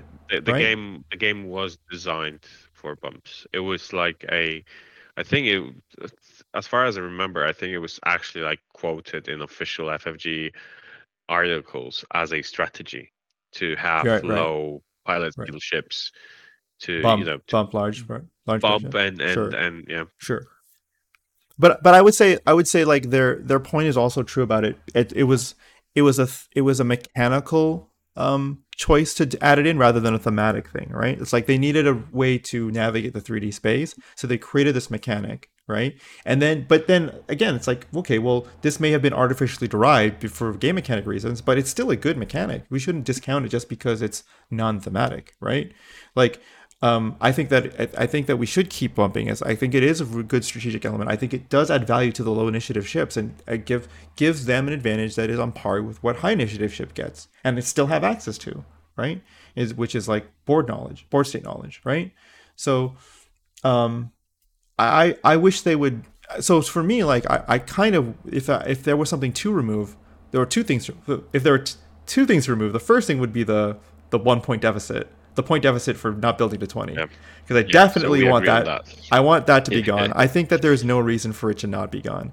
Um, and then if there were two things I would remove from the game, the second thing would be the red focus because I think I I think it's good. I think it's good what it's trying to do, but I think that because you already have range zero shots, I don't think it's necessary to have both. I think it's good to have at least one, but both is a little bit too safe. And I think that you want to add a little bit of danger to flying because again, if we're saying that the the dice selection, not dice, the the the dial selection is sacred and movements have consequences, then you've got to have the downside of those consequences as well. Otherwise, you don't feel like your you have your agency means anything. Just because you have agency doesn't mean that it's useful, right? Like it's like getting chased down by a ship, right? And if you have no 4K, it's like, oh well, I'm eventually gonna die because there's no way that I can I can escape his arc in the time it takes for me to die. But I mean, technically, I can choose a maneuver every turn, right? Um, and that's not and that's not the type of agency that I think AMG wants that the players want, right? So that's my that's my bit. But I mean, even still, as it is, these are fairly minor complaints. I mean, I definitely want them, but I feel like these are fairly minor things. Like, yes, it would be like a five percent improvement in the in the game enjoyment, but my game enjoyment's already pretty high. I I still think that um, 2.5 on the board, like list building might be worse for some people. I don't I don't have that issue, right? I still I think it's fine, but I can totally acknowledge that for some people that it is a dramatically worse experience, right? Um, because it's a very different way of thinking, right?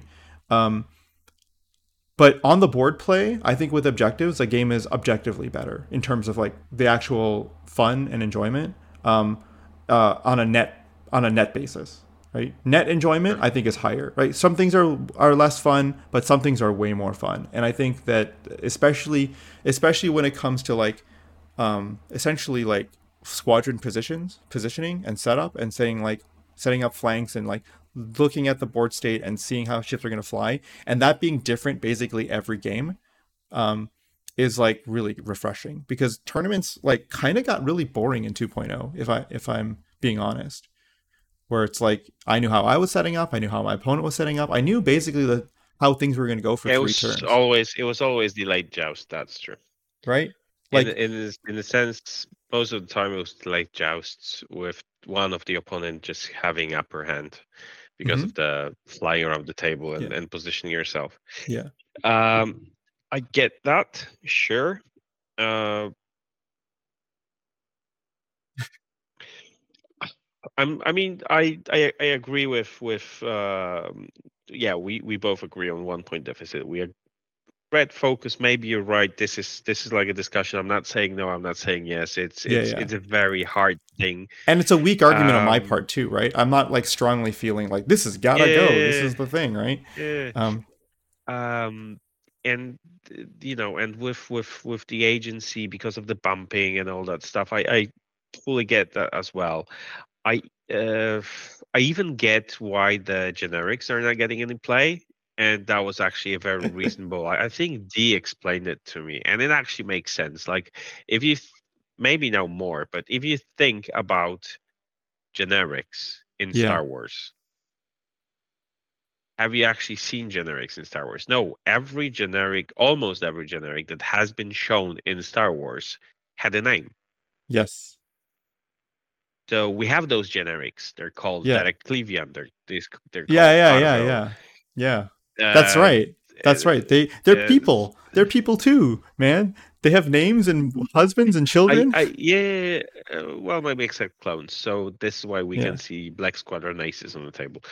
but uh, uh, so I even get that. I, I, Yeah. for for me, just that twenty points build, like the list building is is something that really it still is- bothers is, you. is hurting me. Yeah, still bothers and, you. Um, yeah, and and maybe what what also bothers me is uh, lack of content on the horizon, lack of building hype. But this is this is like entirely different conversation outside of.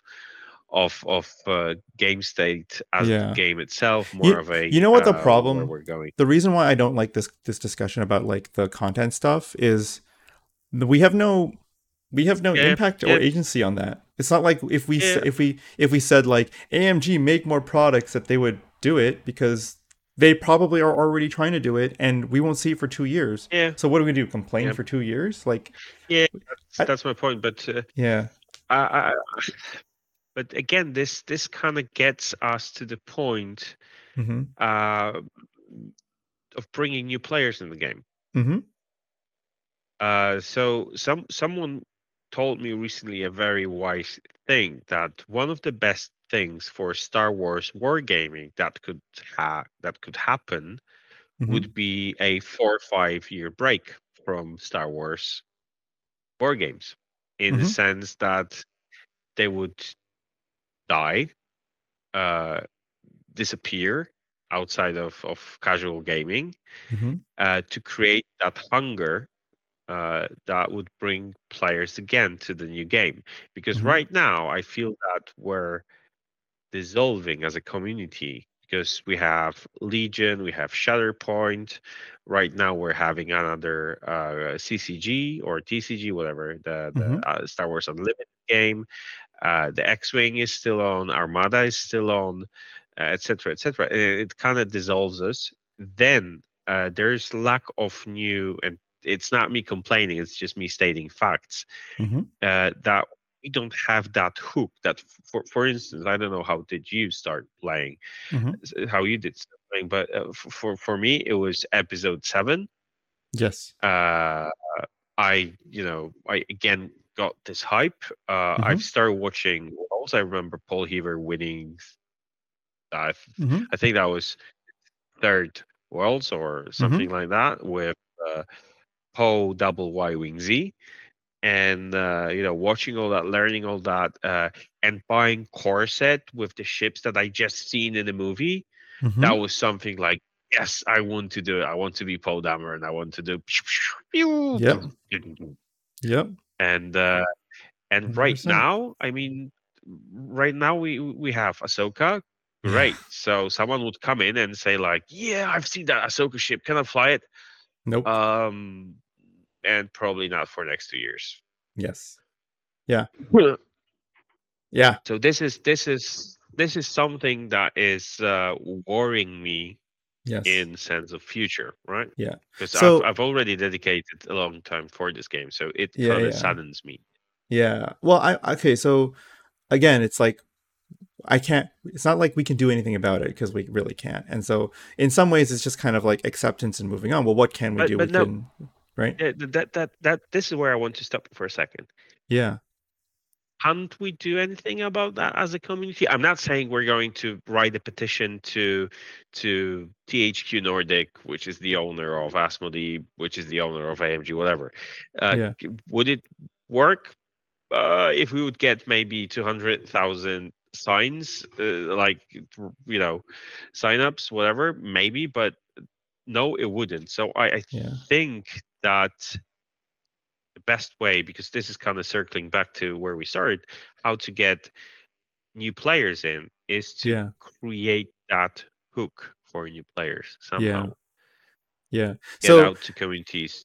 so the, there's there's like so in my mind if we really wanted to go nuts and try to pull in new players right my mind is is on the fact is okay first of all we need those starters for the rest of the factions right? We need them to be wildly widely accessible. Not necessarily like in store in stock but if someone says i want to buy you know in the various in the previous podcast like we, i was talking about how like buyer buyer mentality has changed and you know people's people's habits have changed and the dynamics between um, stores and players has changed right all due to the pandemic.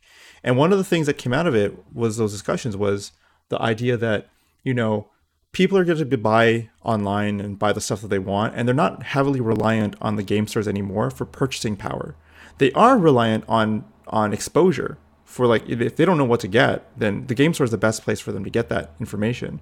But if we're just talking about purchasing power we just need like those starters to be readily available so someone can buy them online. Whether it's amazon or whether it's through uh, an online retailer or it's through thing they need to be available. And this is a problem that we have at the moment because half the stock of x-wing is just unavailable online online or otherwise right I, I disagree. I disagree. I th- I, I in, think in official not- in official capacity right i'm not talking about secondary market yeah, right? Yeah, but but uh, what, what I'm trying. Yeah, so uh, availability is one, but then again, it's it's based on sales, which even though the availability was kind of like in Poland, they're available. Mhm. Nobody's buying them just because secondhand, and there's nothing in the. I, I- think that's the thing. There's no, and you can.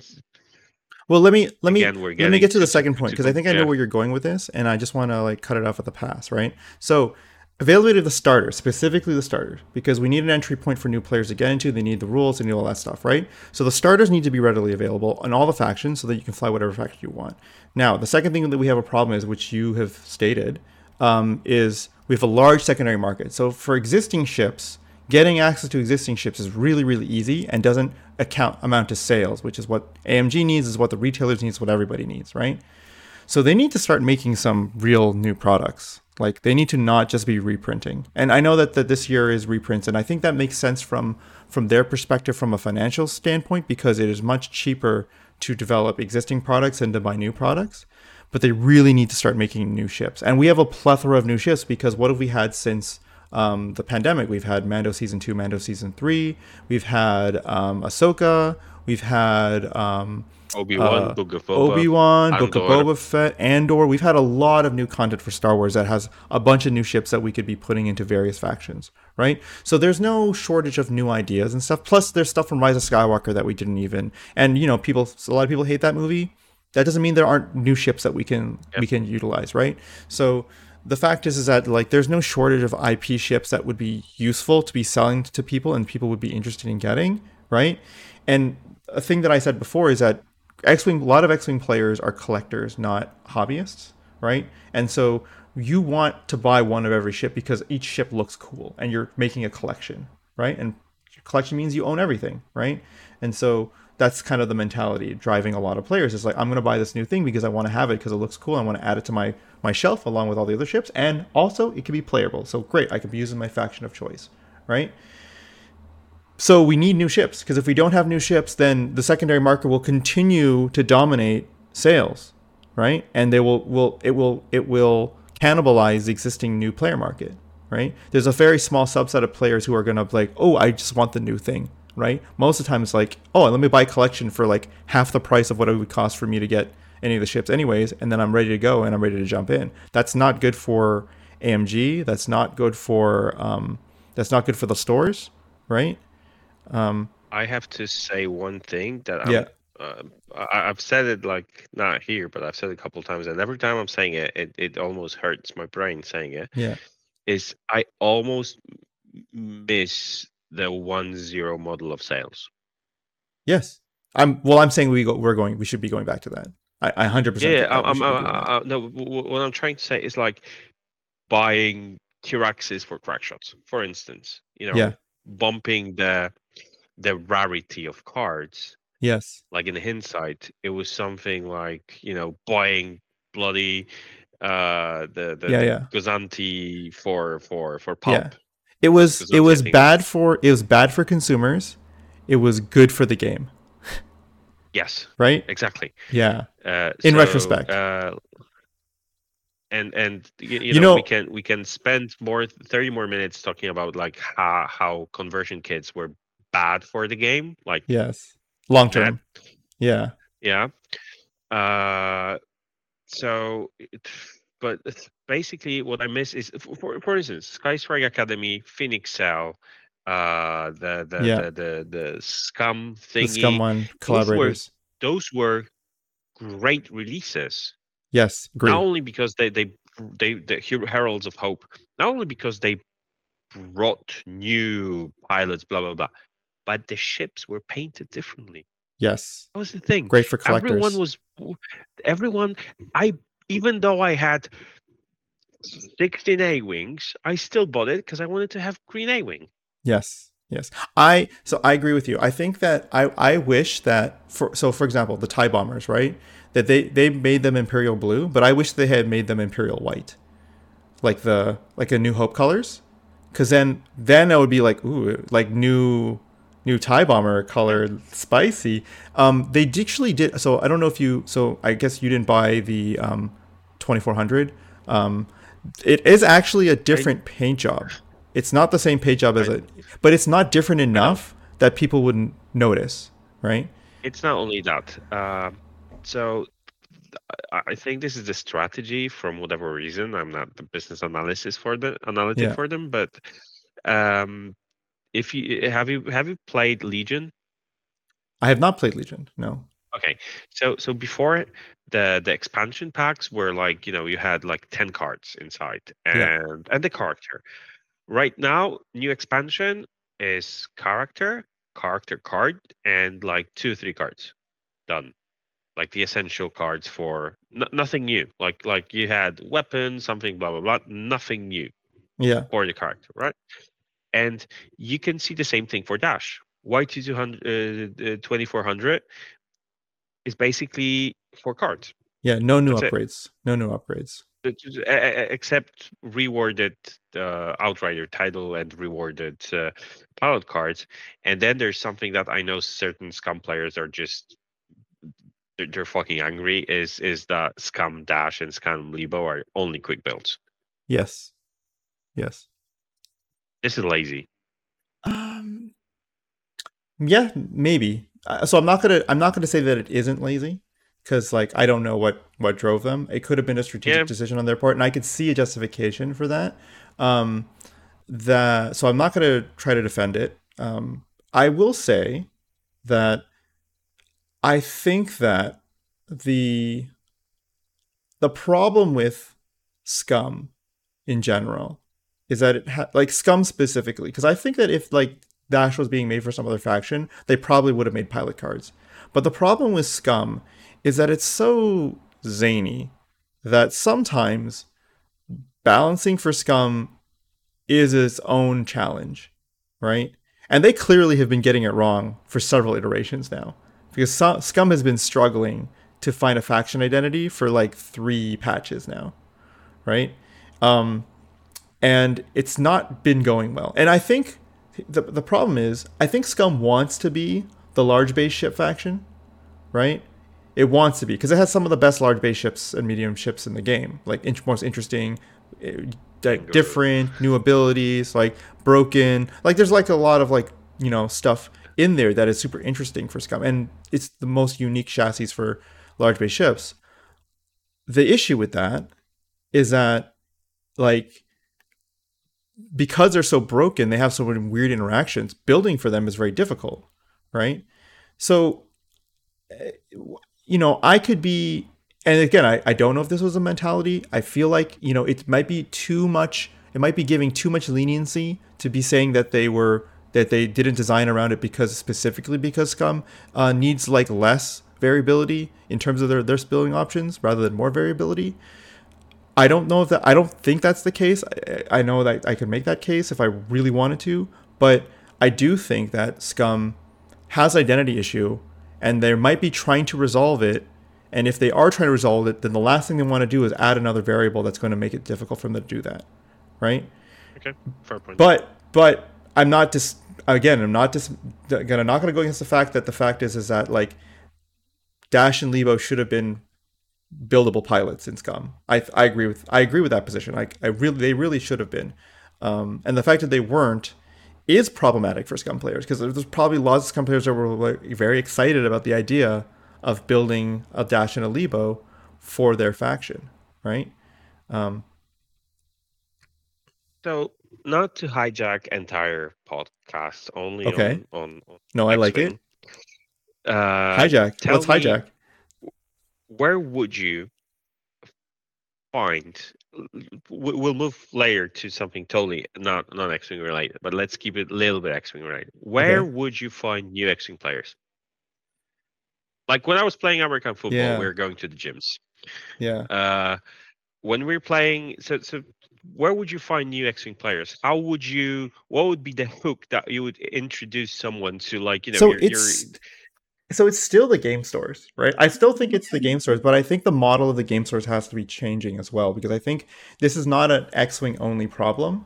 This is an all board games, all war games kind of problem at the moment. Is that like, uh, is that like it is mm, at least in North America. Maybe the Europe doesn't have this problem. Um, you guys are just built different, but like in North America, I'm finding that getting people to go out and like con- convene and play together on a regular basis is it's just harder. It's not that it's not doable. It's definitely doable, but it's just harder. There are more barriers to entry. People's habits have changed. Um, getting that kind of like momentum going is much more difficult than it used to be, right? And um, and I think in general, stores in general, at least in North America, are f- just reducing their sh- their shelf space in as a whole because like it's not conducive to sales like to having more stuff available up and that people can browse around because people are just not coming in as often to just look at stuff anymore right? They're there with a they're there for a purpose like they're coming it's like oh i'm going down to play a game with whatever whatever league night or i'm going down to buy the latest thing of whatever game that i'm already into right? And and so just the the driving factors of what brings people to stores is different now. But that being said there is still traffic. So if so, uh, from my perspective, it's like getting new players is like getting them at the game stores, having a local scene that is actively playing the game because the game itself is an, is attractive, is the best form of marketing to drive people into the game. Because when people see the game on the table, they're naturally drawn to see what's going on because it's such a great game to, to visually see. So, what do you think? Uh, th- th- yeah. th- this just came to my mind. It may yeah. be a hyper, you know, maybe uh, over over complicated, whatever. But okay, like I'm down for this. What would you think about community representatives? I mean, it's it's not something hard. You, you can just finger point at people who are representatives or or or pillars of their communities. You mean like Sit down. like AMG sanctioned official no, representatives? okay. We can get to AMG later. Okay, sure. Have it, being AMG sanctioned would be great. But I know you want to create a, a world council of, of, of community members. Yes, United Nations. Sense, not it, it, yes, in the sense not to not to steer well to steer things in the sense like like Louis Leong is doing amazing job of yes. creating yes uh stuff for x-wing yes and and supplying store kits and stuff you want to have a coordinated effort so, of all this stuff like we did in Poland, the PSO, right? We Yes. coordinate everything. Why not coordinate? I know this is an effort. Yes. I know this would, but but wouldn't it be great to have like, uh, you know, same approach, and you know, to give that, you know, create promo movies, uh, even even spend some money on Facebook ads, whatever, Yes. for X-wing. Just work Yes. with what Worlds gives us right I now. I love the idea of an X-wing community United Nations, and I want you to be president of it. There are so many people who uh, hate no, I want, I want, I want. Well, I don't know. I don't. I don't care about those people. Those people. Those people are misguided. You're you're a gem. Um, no, Uh, I I do like the idea. I think it's a good idea. I think that having uh, an organized uh, approach to marketing the game and making it successful from a community perspective, because this game is in essence a community game like i mean it's still supported by amg and that's and we're going to get products and that's that's essential for the game to survive but um for so long for such a long long long time this game has been driven to its success because of its community right? And so i i do think that there is a lot of there's a lot of i think that would be really good. The problem i have with this not a problem the thing the challenge that i see with something like this initiative like this is a we've been so segmented for such a long period of time that having a governing body might might be difficult to enact authority right in fact and okay okay. Well let me I'll finish my point. let, let me let me finish my point and then you can time me out because it probably came out the wrong way. In so that the fact is that like for a lot of there are going to be a lot of these initiatives that will require buy-in from a bunch of local communities and if they're not used to you know working with a larger group then that might alienate groups or cause friction and all those problems. There's a lot of politicking that needs to be involved to make something like that happen. All right go ahead and and explain why that's stupid. Okay, so two things. One, XTC. Sure right? We yeah great example Yeah. works, works. Awesome. Oh, oh. And second, watch out. Pause. This podcast has been brought to you by United Nations of X-Wing.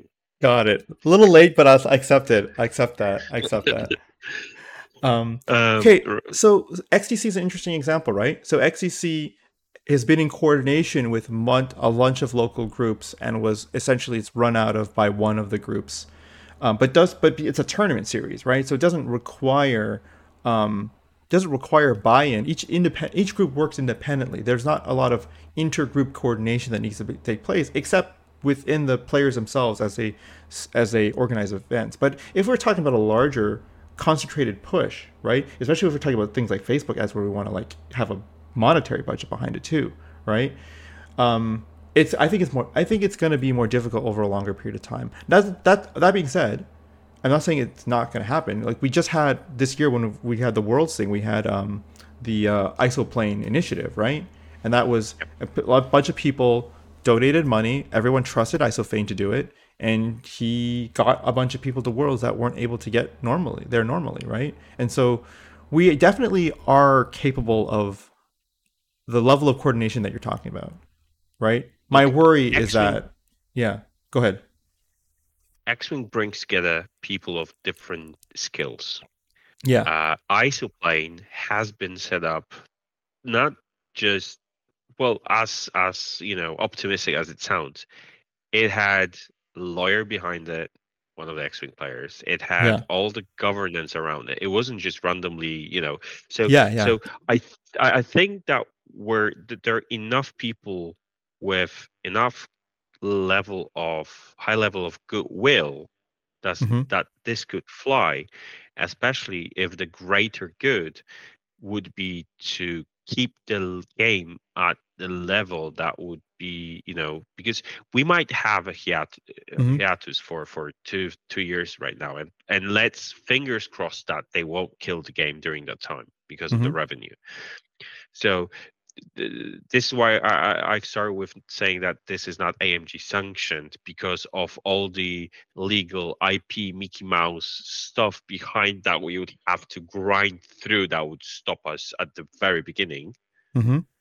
Uh, I and you know just just and and we would obviously have people in that organization that would that are already in touch with AMG. I mean, you know, Chris Allen is doing great job in Okay. in, in doing so many things, right? And he is with AMG uh, in uh, to to a certain level. So I I think this could be a way, like you know, coordinated action Yeah. and i'm i'm and again resembling that to like mimicking XTC in a way that we don't have to coordinate it we don't have to micromanage every group across the world because every country is a different organism that reacts differently to different actions. Hmm but the helicopter view the overview like example right? Talking to local distributors having store kits exchanging store kits like the, the, the thing that just came to my head. Uk had gazillion store championships right now.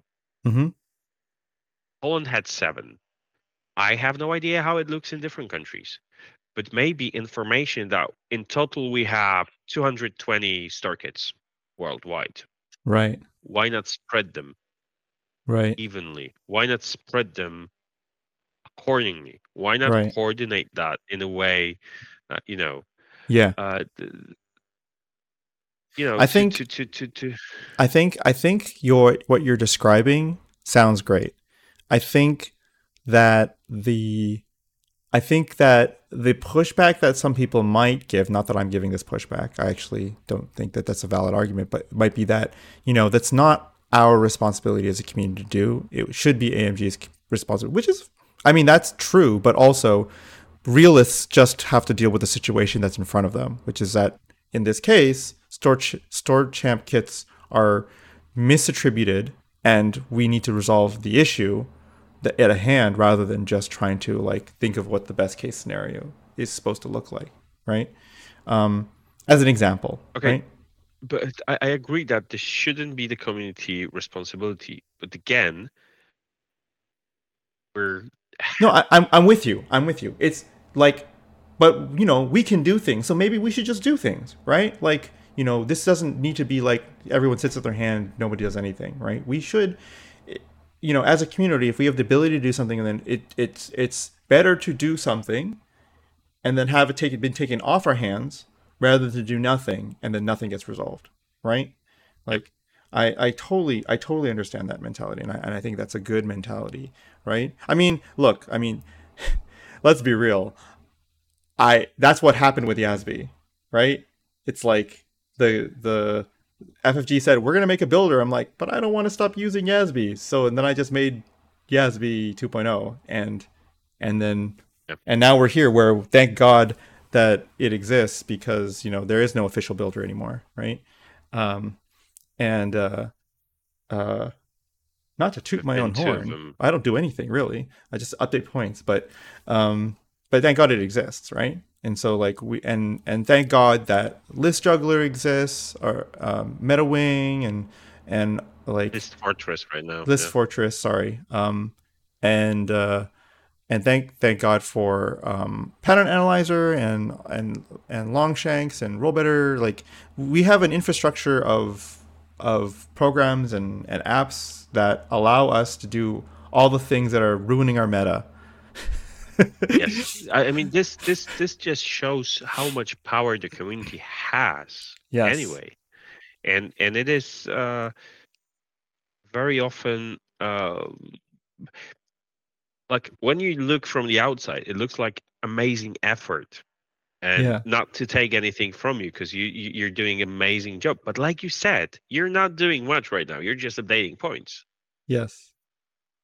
But but you've created the tool and it is amazing it's it's Yes. and uh, and you know and it, it shows that if we talk to each other all of us and we understand our capacity and the skill set and we arrange it in the right way we can indirectly impact what we cannot complain about because we cannot complain about AMG's plans directly because it won't work because they're a corporation. What works for corporation is revenue, Excel. spreadsheets telling sales, stuff like that. So, how can we uh, indirectly impact that? Well, we can raise sales. How can we raise sales? Well, we can bring new players to the game and show the interest in the game. How to do it? Coordinated actions. I mean, you know, uh, ex- even exchanging ideas of on bringing new players on more you know let's say we have a magician that has a thing on bringing new players. Even doing a, a, a, a webinar on it explaining how he approaches new players is something yes. that with with a small amount of goodwill may bring results Yes. Oh, okay. So, so yes. Also, Bartosz for president, but also yes, I I hundred percent agree with this um, with this principle because this is very much the right way to think about, uh, well, in my opinion, the right way to think about how you you know grow groups and like you really AMG doesn't need to be a part of this discussion because it's not about AMG. This is about the community that we love and that we care about. So we should do something. We can do if we can do something about it. We should do something about it, right? Um, now that being said, that's not everybody. That you know, each individual per- person has their. There shouldn't be a sense of responsibility on the individual to necessarily be, you know, because this is this is not this is not like unlike the United Nations, the actual United Nations. People's lives are not riding on on on our ability to bring new players into the game, right? It's not. This is not. Um, the stakes are low, is what I'm saying, right? But that doesn't mean that there are no stakes. Like we should, if if there are people who are interested in stepping up, then yeah, stepping up would be a this would be a great time for that, and getting something rolling would be would be incredible, right? So. So yeah, I I am uh, I'm st- I'm I'm I'm gonna vote for you when you run for president. Great. Um, right. So now fully hijacking from X. Okay, let's hijack. Let's let's go off the rails. Why outside of X Wing are you hyped for uh next year's Worlds? Outside of X Wings, why am I hyped for Worlds? Yes. Yes. Uh, I get to see you again now that I know that you're coming. That's definitely a big plus. Um, I think I think I didn't get a good chance to like hang out and like actually see Adepticon properly. And I think that this year, if I'm gonna come with my with my family, because I'm that's the right now that's the goal. Not I'm not sure it'll actually happen, but if I get to come with my family, we might be able to get to see more of the con, see more Chicago. I get to show my son about the hobby and see if he gets into it or not. That's gonna be very exciting. Um, I think I think that I think I'm just excited to go out and see everyone. It's not like I mean it's still kind of X-Wing related, but like I think I'm just excited to go out and see everyone because I think that's and I think that's everyone's perspective, right? It's like like the best part about Worlds is seeing everybody that you didn't didn't get to see the the whole year, right? Um yeah. Yeah that and like and like this is might be the year that I incorporate my son into into some of this stuff. Like the first chance I'm gonna get, real real chance I'm gonna get. So like this is like a kind of a marquee year for me to to go to Worlds. Well, I would I would love to have that checkbox on my list because I'm I'm still trying to figure out how to bring my family on in because my son is is will be five then, so he's kind of yeah, age that he would. My son's gonna be four thing, when, when when we come yeah, in, right? Yeah, so, so, so mine will be five that time, mm-hmm. and I was trying to you know orchestrate more of a trip, like you know go to Chicago by myself, then meet them either in Chicago or in Florida. Uh, we have the same plans. We have the same plans. Oh my god. Okay, hold on, hold on, hold on. Hold on. We uh, were planning to go to then, Florida first, a couple of days, and then fly to Chicago af- from Florida and then finish Worlds and then head back.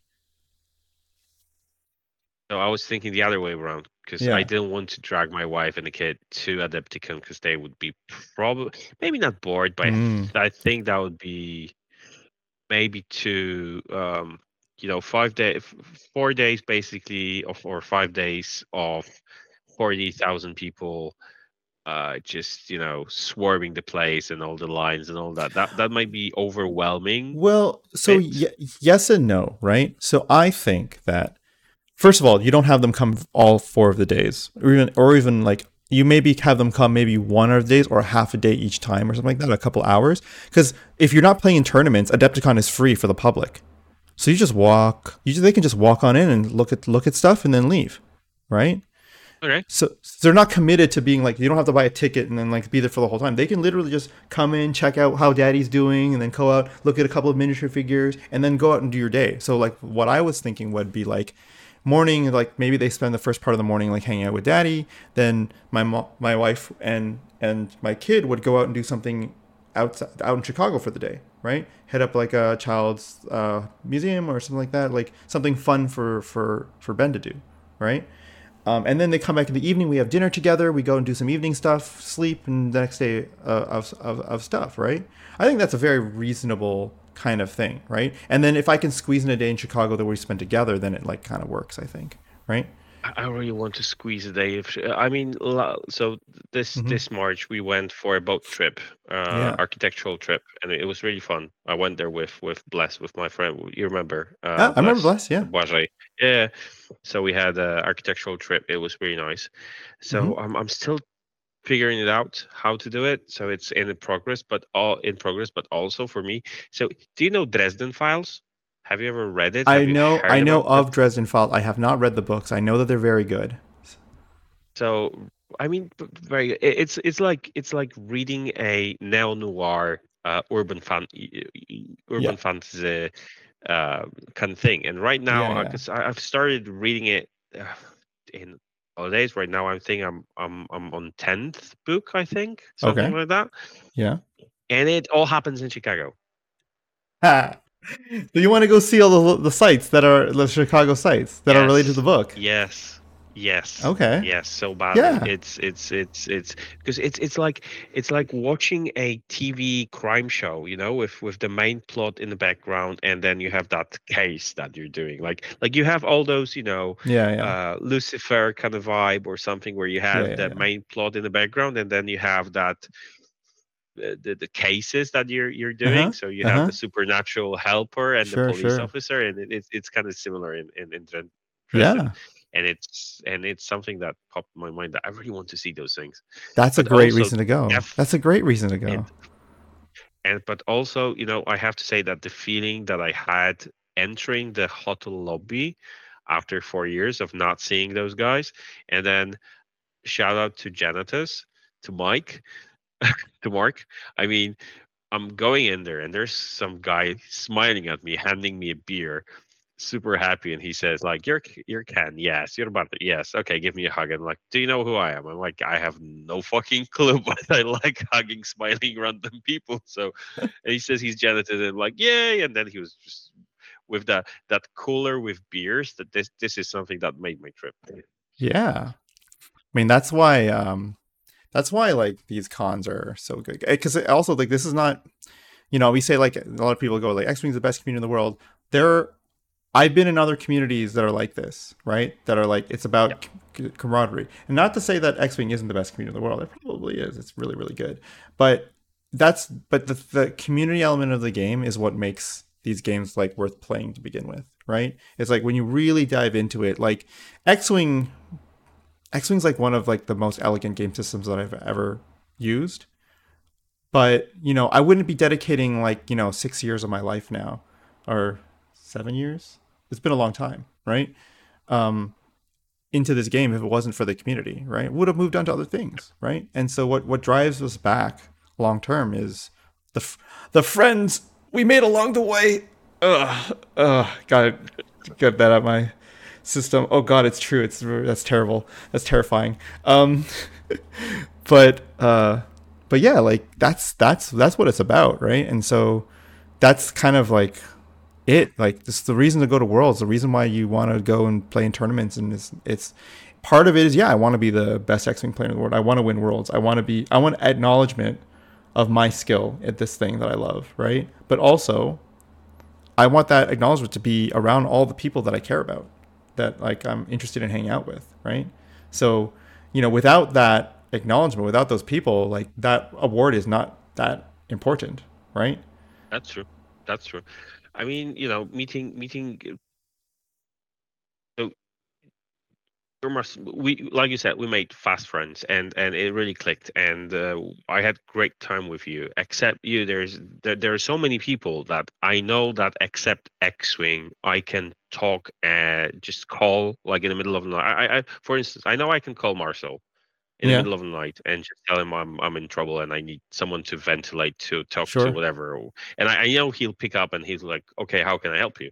Because he's a great guy. And there, there, there's so much more and it's not only worlds because I don't want to like you know keep mm-hmm. it only there, but it Polish community. My best man during our wedding is is Filip Vukic. Eh, he, he he you know my neighbor right now. So there's so many people that I've basically bonded my life. Yeah, for sure. Right now. Yeah. And our kids know each other and they're having fun and we're you know and it's it's it's it's amazing experience mm-hmm. an amazing trip like and you know and I, I feel that sometimes it's so much like i i don't have those uh like you know work friends like many many people i i know what you're saying like some people who like build their relationships around the people that they work with and like but you're not one of those people. And i'm the same way. Well actually that's not true. I i have a, I have my own company. So those are all my friends like so it's a little bit different. But like i totally get that that feeling that like you know you build your work friendships and they're they're there but if you move to another job you're probably not keeping in contact with most of most of those people right? Yeah. So and and and on on the other side of that is like from 40k so many of my very good friends I'm still in touch with are they're, they're still playing 40k and uh, and you know and but but the journey we went through the sh- stupid shit we've done together while being drunk or playing games or whatever mm-hmm.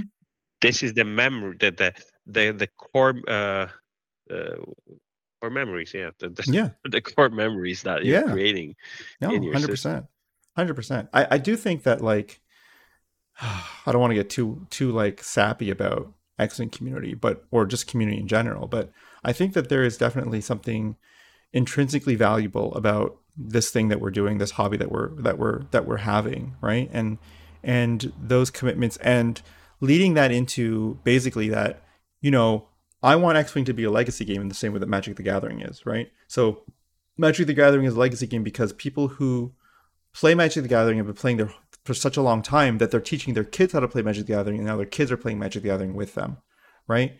Like that is that would be the ideal. Like if I can do that with X-wing, right? With like that the X-wing is around long enough that and it's active long enough that you know I can teach my son how to play X-wing, and then he can come with me and play in tournaments, right?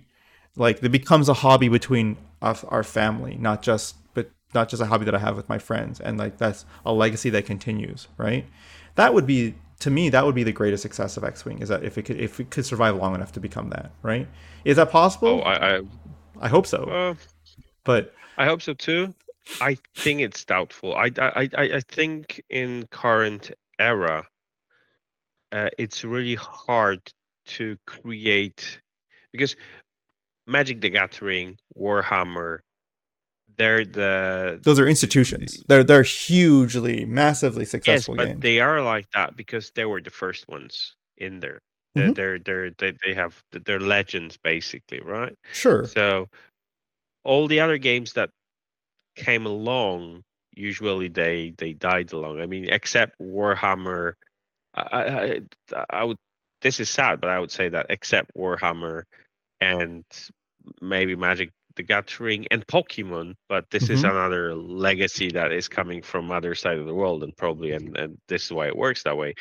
But uh, that there, there's too much of different stuff that you can do. Everyone has HD, ADHD right now because there are so many things to do. Like you know, yes. you so many shows to watch, so many multiverses that you can sing in that unfortunately I think it won't last but again, I'll be keeping my ships. I, have already done some parenting work that I'm really proud of because recently my wife was brave enough to tell me, uh, she was like, uh, my son is sitting there. This is like a breakfast moment, and she's like, "Okay, I, I think I'm I'm I'm brave enough to finally tell you after those years that I don't really like Star Wars.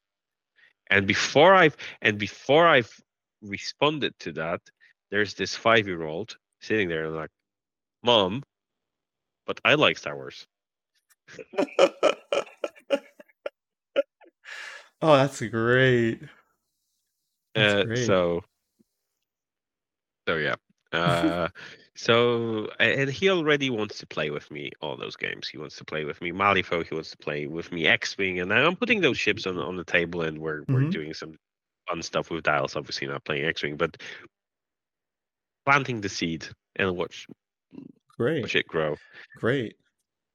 I I'm excited about that. I'm excited about that. I like I said, I want that to happen. I, will it happen? There's so many factors that it's like impossible to know if that's even possible, right? Um, but you know that would be nice. Um, in any event, in any event, I will end this on. Um, well, I had a thing that I was going to ask you, and now it's kind of leaving me. That's not a good sign. Usually, that's the sign that we probably should wrap it up. But um, uh, I do want to know about. Um, so, like, okay, obviously we've become we've become really good friends from that one week in a world, and I was just like, and then, and I think of the world of you. Um, but like before then, like, how much, like, how much did you know of me and how much do you think other people know of you, like like from the outside? Because you say you also have a lot of people who hate you, right? But I don't think those people really know you, right? Do you think like the public persona of like you and me, right?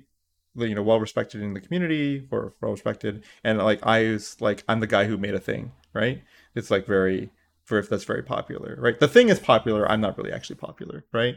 Like, how much do you think like the the persona is actually out there compared to the actual person, right? Like, basically, I'm asking, why do right. why do you think people hate you? In a good way. uh, so the thing is, I I like. For instance, I, uh, I I know people don't like my table attitude. They find me to be a bully because I am very um, explosive with my feelings in a way that I, I shout a lot. I, I, I'm very excited during the game. I get very emotional during the game. Mm. And people find it a shit house. They call it shithousery in the, in a way like if someone roll in a very important role of the game, and you know it's been oh, obviously you're, positioned. You're fist pumping and stuff, and, and, and being like, and I'm like, yes, like you know exploding Soontir on four blanks this is something yes things like that. Uh-huh. uh, because I really like winning. Uh, it's it's it's um, I'm very you know honest about that. Uh, I like winning. Um, and and uh, this is one of the things. And, and the second thing is uh, I'm very straightforward and I have very short fuse in the sense that if I don't like something, I'm just saying it. Mm-hmm. And I'm I like saying it in the face, and most people don't like uh, contact in this sense that they don't like to be told things straightforward in their faces. That okay. they, they prefer to be, um, and uh, you know, and uh, I'm I'm as fast to you know to explode and then to to reconciliate that as uh, as well. Mm-hmm. So. Uh, uh, you know, and, and I'm cocky I am cocky. Okay. I'm aware of that. Can I? Can so, I? Uh, am I? Am I safe to assume that if you're the type of person who likes to be forward and confrontational, that you also like being people confronting you directly and like being upfront about about their feelings to you, or or do you not like that? Yes. Yeah. No, I, I definitely prefer that. It's it's okay. like I hate second guessing. I, I say I hate thinking like, did I say something wrong because he? No, I and I know some people don't like that straightforwardness, and yeah, I, I don't. I like cutting to the chase. Like f- for instance, I found it very good at work as well. It doesn't always work because I, am I'm, I'm very bad at politics in the sense that yeah. Um, I would I would imagine because that's being direct and conf- confrontational is not good for politics. Exactly. So, uh, and I, I prefer to tell someone, you fucking suck. You've done it wrong, or this is bad. And him saying, no, fuck off. This was right because da da da da da. da. And then we have a conversation hmm rather than, um, mm, I'll take your opinion into consideration. And I'm like, so what that means? Like, let, let me open, let me open my corporate translation book. Okay. sure. Um, and I know some people in X-wing are like that. They're very, you know, um, professional in their in their contacts, and they're very positive. I hate fake positiveness. I, I hate over positivity. Positivity. I I prefer to be like, you know, um, again, uh, what's going on rather than painting picture. Ah, that's why. That's why. That's why you like me because I am overly positive, but not in a fake way. Yeah, exactly. I I mean, I like genuine emotions and genuine opinions, and if Yeah. someone has something against, then tell me so I can either work on myself or, you know, uh, like, uh, yeah, basically. So so, but this is this is why people don't sometimes don't like me because Yeah. of that. Some people, it's, it's it's either you like that attitude or you or you hate it. There's nothing in between. Sure. So let me let me fu- let me fu- finish the podcast by saying I actually have never met, met any person who said he doesn't like you.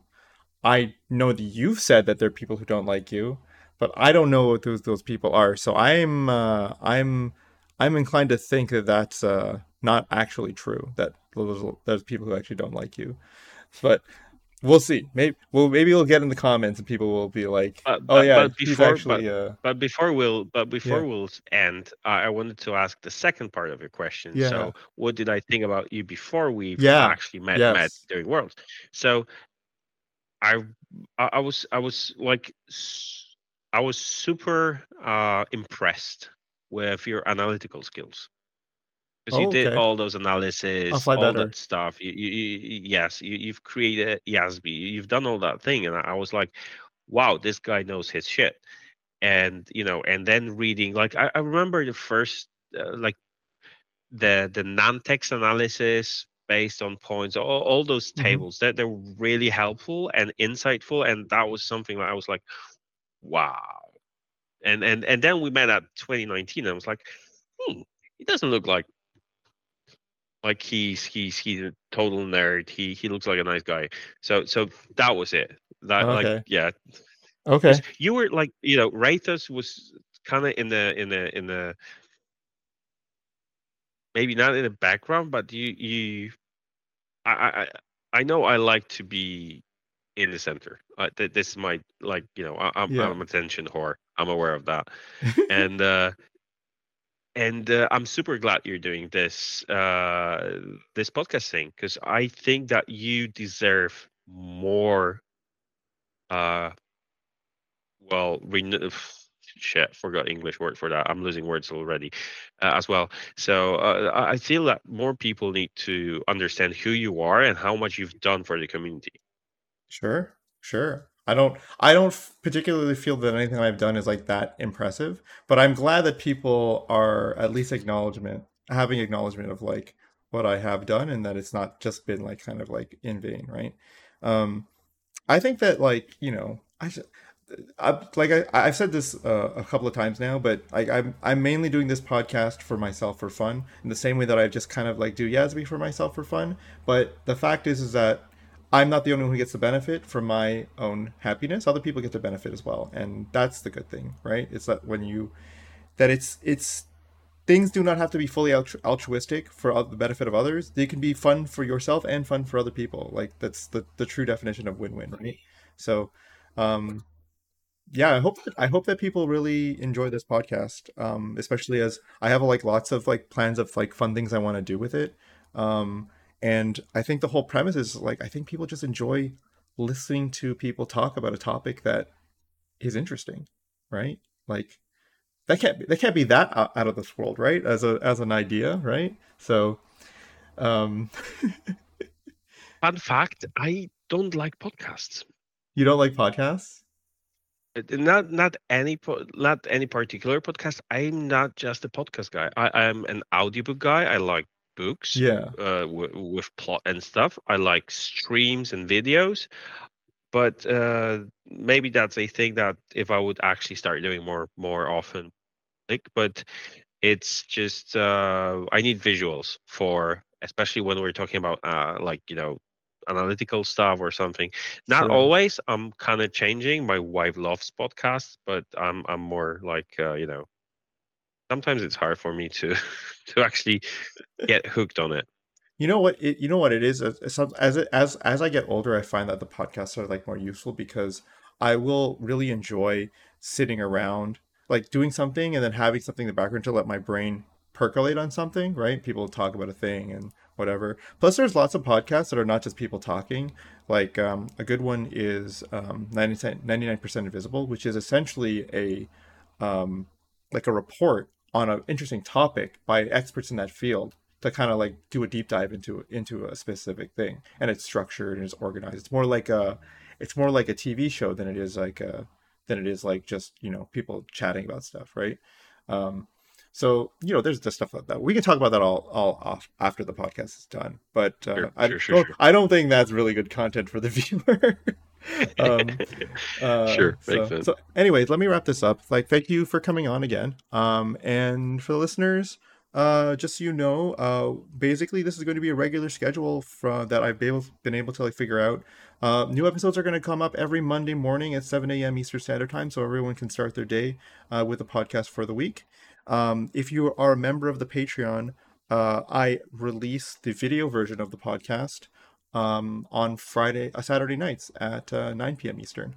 So if you want to see my pretty face and uh, in this case this week's Bartosz's uh, beautiful face, then you can head onto the Patreon. Uh, I've set the tiers as low as possible because I didn't really intend this to be like a um, a Patreon bonus. This was supposed to go live with everybody, but uh, circumstances worked out that it that's just how it is now. So uh, if you feel that you can contribute, then great. If you don't, don't worry.